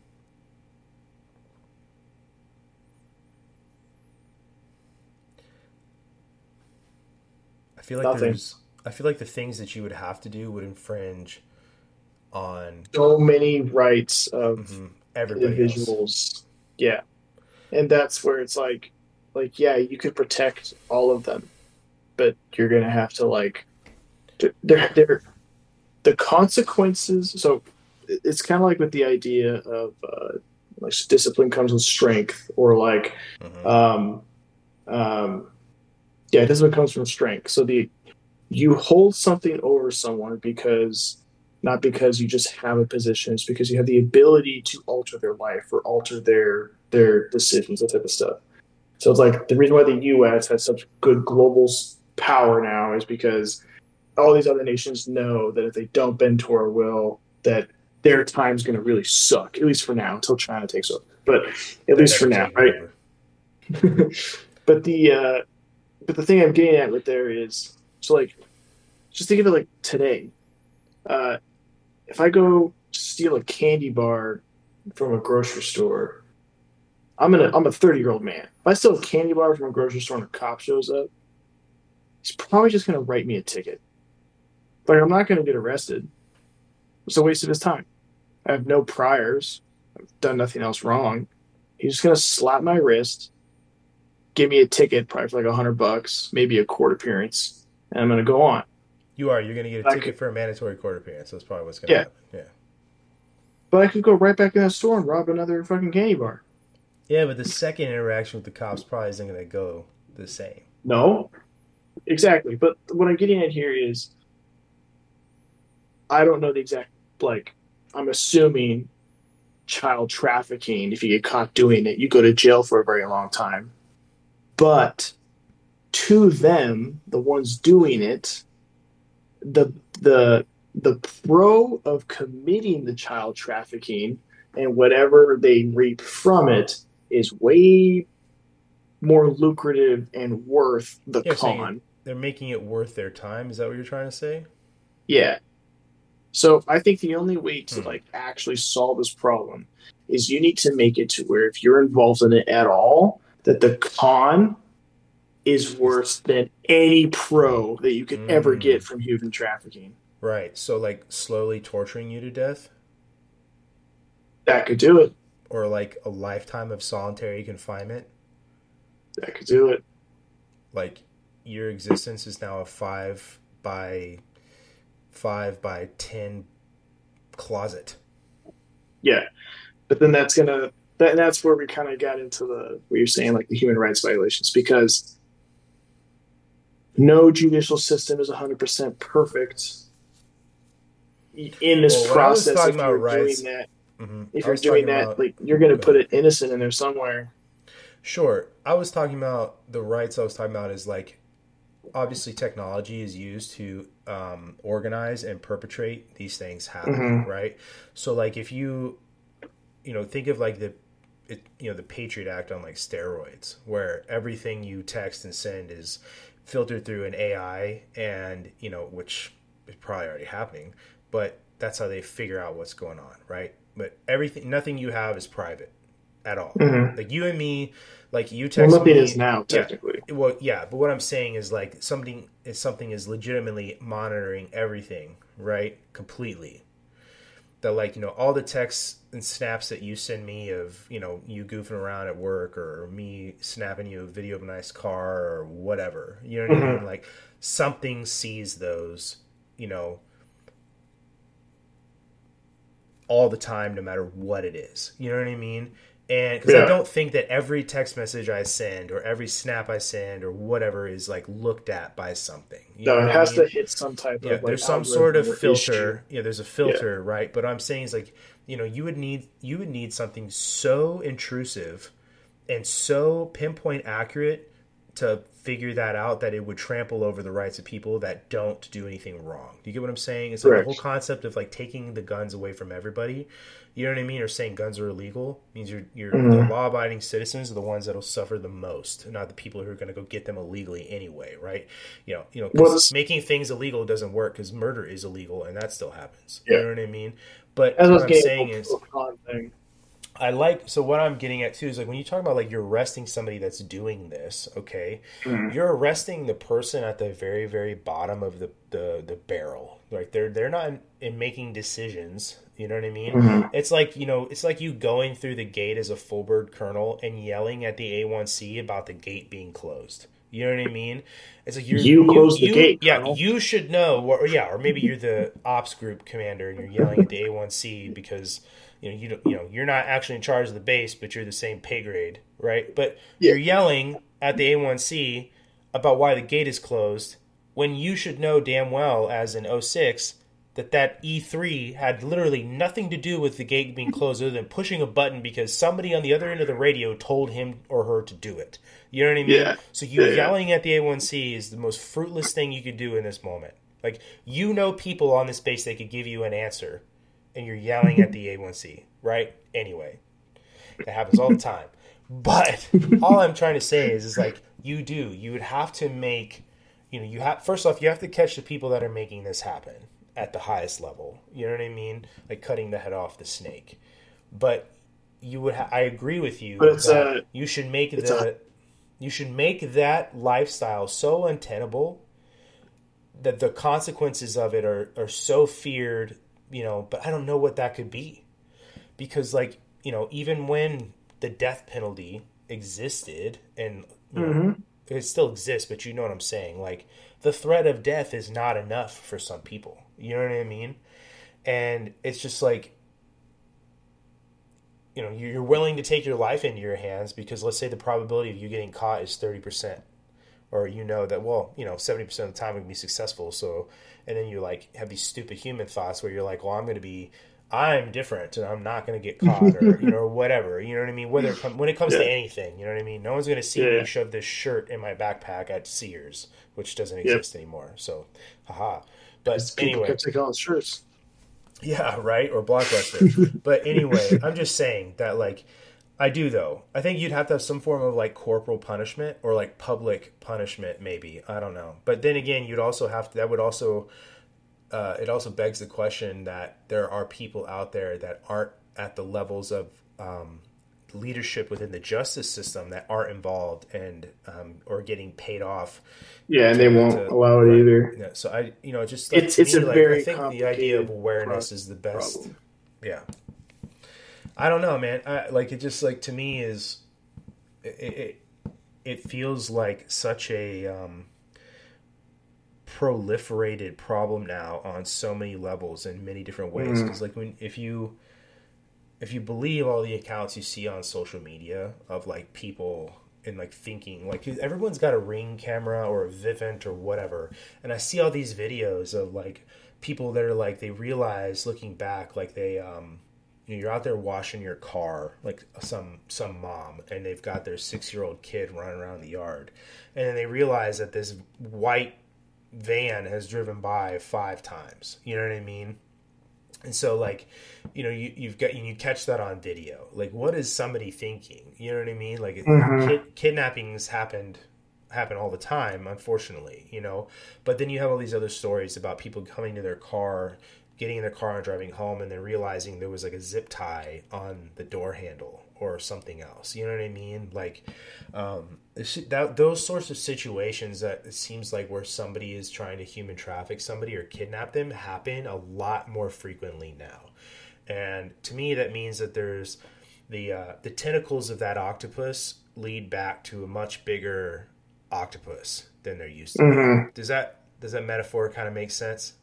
Yeah, no, that makes sense. Or or maybe it used to be a bunch of like smaller things and like someone's now put it together. Like it's now one giant operation. Right. Who's who's to say though? But no, I the thing with like like you were saying, you would need something so intrusive to know. But then that item would be so intrusive that you would catch everyone breaking every law ever. Like exactly. You, you, know what I mean? Like yeah, and like no one would be a good citizen. Like, like dude, oh, I'm dude, not. Rick, Ricky stole that stereo system from Best Buy last week. But it would it would be something just as, so minute, like rolling a mm-hmm. stop sign, uh, going going 55 and a 50, like, Bro, could, and then you just made me think of then, something crazy. Could you imagine if your phone was ratting you out because like the GPS knows the route you're taking and it knows where the stop signs are and then it doesn't register that you stopped at a stop sign and then reports you to some like fucking you know inbox and then you get a ticket yeah. in the mail because your fucking apple maps reported you. It's like fuck you. You know what i mean? Can you imagine that dude? Like the technology exists for that. I hope i didn't give anybody you know, an idea. what's wild is it's something similar. So i'm in a I used to have a BRZ until it died. It had like an electrical issue and it was lemon log. But I'm still a moderator in a BRZ group. And we've noticed, of course, we've noticed um, that there's people who like, they'll go to a track, right? And they'll like drive around on the track and then like they'll blow their engine or like something will happen. And then they'll take it to the dealership and be like, hey, I need warranty work. I was driving down the road and it started sounding weird the dealership will plug the car into like a computer and the car knows you were at a track wow like even though you didn't you, you could have not had your smartphone with you nothing the car knows you were at a track and what's crazy no is that shit. it doesn't even need gps to do it so it just recognizes you're in some sort of pattern over yes. and over and over again so mm. it knows the like routes of all the tracks and then it can like dictate based off of engine speed, G forces, like everything, braking, Dude. and it knows what track you were on and when you were there. That's wild. So, so what, like so you could get in trouble. So Subaru was like, "No, your warranty's denied. We know you were on a track, and a warranty clearly states like any track use is not warranted." Oh. And people are like, "What? I wasn't on a track." So like they're trying to fight Subaru, and Subaru's like, "Yes, you were." And they bring out all like this data, and they're like, "Your car was on a track from this time to this time on this exact day. Your engine blew up at this exact moment." Like, your car knows dude, that's way more. Crazy. I did not know that. That's actually yeah, dude. That's altogether smart and scary at the same time. Yeah, like most of technology. But yeah, and I I guess I guess vehicles like and that's been a thing for a while. They just haven't really super enforced it, or they like haven't had enough data. But like now, like cars know a lot, especially like all the chips in and stuff. So like, um, uh, if you like get involved in like an accident, like the car now knows who pressed the brakes and when. How hard did you press the brakes? Like there's there's so, so like, much like they could go into like the computer from both cars and be like who was at fault? This yeah. person braked at this like 3 p.m. 3:57 p.m. at 26 seconds after, and this person at 3:56 p.m. at 31 seconds after or whatever. Yep. Oh, Yep. dude, that's nuts. and they can know exactly where your car like parked, like a whole bunch of stuff. Like most cars Yeah. today have like, oh, I can I can turn it on with my phone. Well, Mhm. You're also telling like Chevy or whoever your car is with, like where your car is parked. Mhm. It knows Well, like yeah, where your you phone will drove it. sometimes say like I, I've seen that like on um, my Yeah. GPS. It'll be like, "Do you want to mark this spot as you know home or Yeah, you want whatever?" you remember where you parked it? Yeah. yeah, exactly. Is this work or home? You're like, stop. Mhm. It's the grocery store. I just work Exactly. You just come here so often. Yeah, right. The strip club is this work or home? It's neither. Where's the strip club up? Exactly. Yeah, no, uh, yeah, y- the intrusiveness already exists because they're like, no, your warranty doesn't work because you were on a track and we know it. You you money shifted in fourth gear at six thousand RPM. we saw it. Um, I, I think I just But- more so meant that like you people would have to like be willing to let that technology, whatever it would be, yeah, you know, For sure. infil- infiltrate their private space, and it would have to be like everybody. You know what I mean? Uh, yeah, I don't even know what the hell you could do. I just, it is such a massive issue. It sucks. yeah. It, then what's your What's your last question? my last question. Um, it's more just kind of just getting an idea of like where you're at. I guess where uh, for the specificness of this question. Um, do you, Brandon Gresham, feel prepared for a collapse of society, both No. locally or nationally? Neither. You don't feel prepared for either. Uh, no, I'm not prepared for, for either. Not to put my business out there. I have some stuff. You know what I mean? Yeah. Yeah. I know. I have like. I'll just say I have a few contingency plans. Mhm. Um. Yeah, I'm not going to give all my answers to this because I feel like that's a That's fine. an advantage because I do have Yeah. things. Um, Yeah. Yeah. but like it's kind of like that whole like um oh we're waiting to have kids until we're ready and like you realize after a while that there's never a point where you're like ready ready you know what i mean you could Mhm. have all the Mhm. money you could have all the diapers and all the baby cream At some point, you just gotta do it. you just gotta fucking pull the trigger yeah and do Yeah. it you know what i mean so it's like do i feel ready the short answer is no because Mhm. I'm I can't account for all things, right? Um, I can't account for all outcomes. I can't account for all things happening. I won't. I don't know. Um, the best thing I could do is to I think be aware that something could happen, right? Let's Mhm. say like the power grid went down. You know what I mean? Like I know what I would do. I Mhm. know where I would go. I've had this thought. You know what I mean? Yeah. Um, That's better than most. Right. And yeah, I just think the military teaches you to be that way, dude. Eh, Um, I've eh, met some people in the military some- yeah, but- but- gonna. there are, I think, or let's put it this way: some AFSCs and MOSs, right, seem to be Think more about this than oth- Think others. more about Yeah. this than others. Um, Yeah. Yeah. short answer is no. I do have contingency plans. I do have resources. Um, and I have contingency plans and resources for different things happening, right? So, like, Yeah. Yeah. Yeah. let's put it this way total Mad Max collapse of society. Nobody's going to care if you've got uh, bars of gold in a safe. They're going to care if you have a garage full of bottles of water, though. Mm-hmm. For sure. What about you? Yeah, no, the uh, I was I was asking because obviously like uh, right now, is it France? Right now, France is like going wild. Bro, But- that was another question I almost asked you. It was like, oh, it's about a 17 year old getting shot and killed by a police. Yeah, no, it's not. Not complete. Not completely. I'm not going to get into the whole situation of Mhm, why know, they're in shambles, Yeah. but the uh, like Right. France right now is just wild, and like to me that, that that's a local it's a local collapse depending where you're at in France right now, right? And When you think about Uh, revolutions, though, France always gets the fuck down, bro. It's time to bring out the fucking guillotine. That's France always like- wins. Dude, Every Vive- French Revolution, France France. has won. vive la liberté, vive la France. Right? They just love taking down leaders and just causing riots, but whatever. It's like the French thing to do. But um, no, I was just kind of because I see that right, and then obviously, you know, the United States is huge. The odds of it being completely nationally like falling into collapse would be.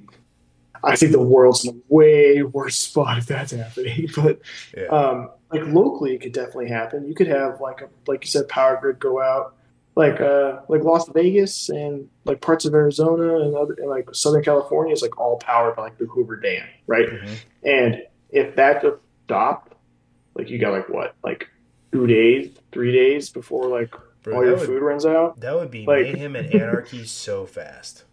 Yeah, I just want to say this too, real quick. There's so many homeless people and people that are used to living on the streets.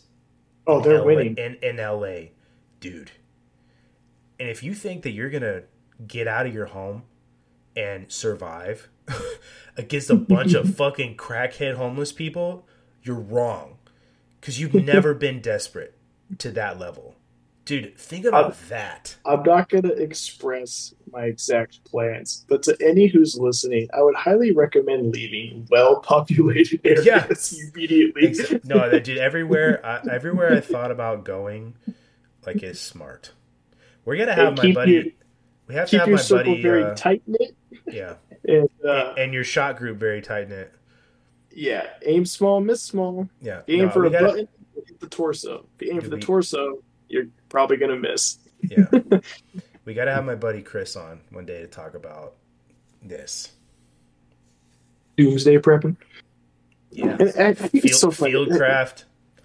that stuff gets like such like I talk to like my younger brothers about it, and they're like, "Why would you blah blah blah?" And it's like, Dude, okay, they're already they're already just- fucking lost causes at that point. I know. We just went through like a COVID pandemic that could have very well led to a lot of societal collapse and a bunch of random weird shit.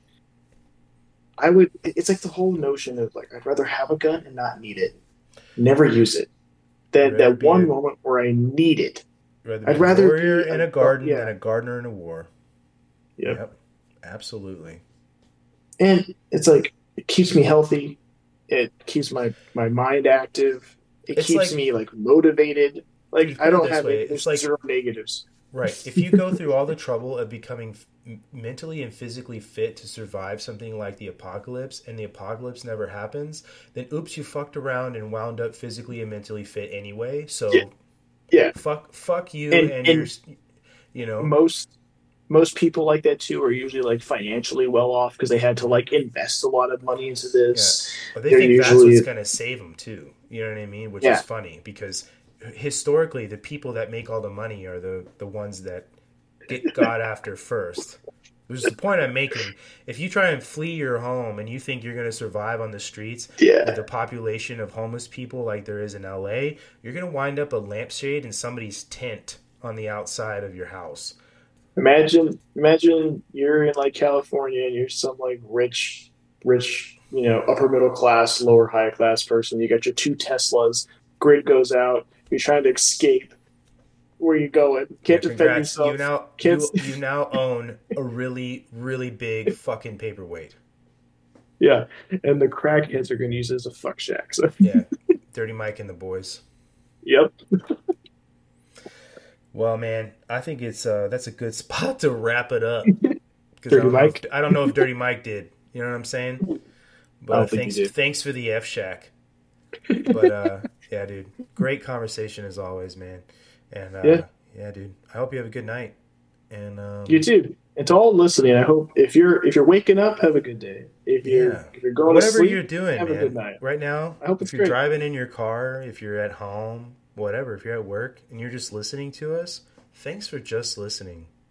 But Mhm. uh, you know, most importantly, please check out our our sponsors. It helps us out. It helps them out. It's what helps the podcast keep going. If you enjoy our work, uh, please subscribe. If you subscribe to one, why not just subscribe to all and help boost our numbers? You know what I'm saying? Interact with us on me. social media. Share with your friends. Tell your friends about me, please. And uh, yeah, like, comment, share, subscribe. One love, all that good stuff.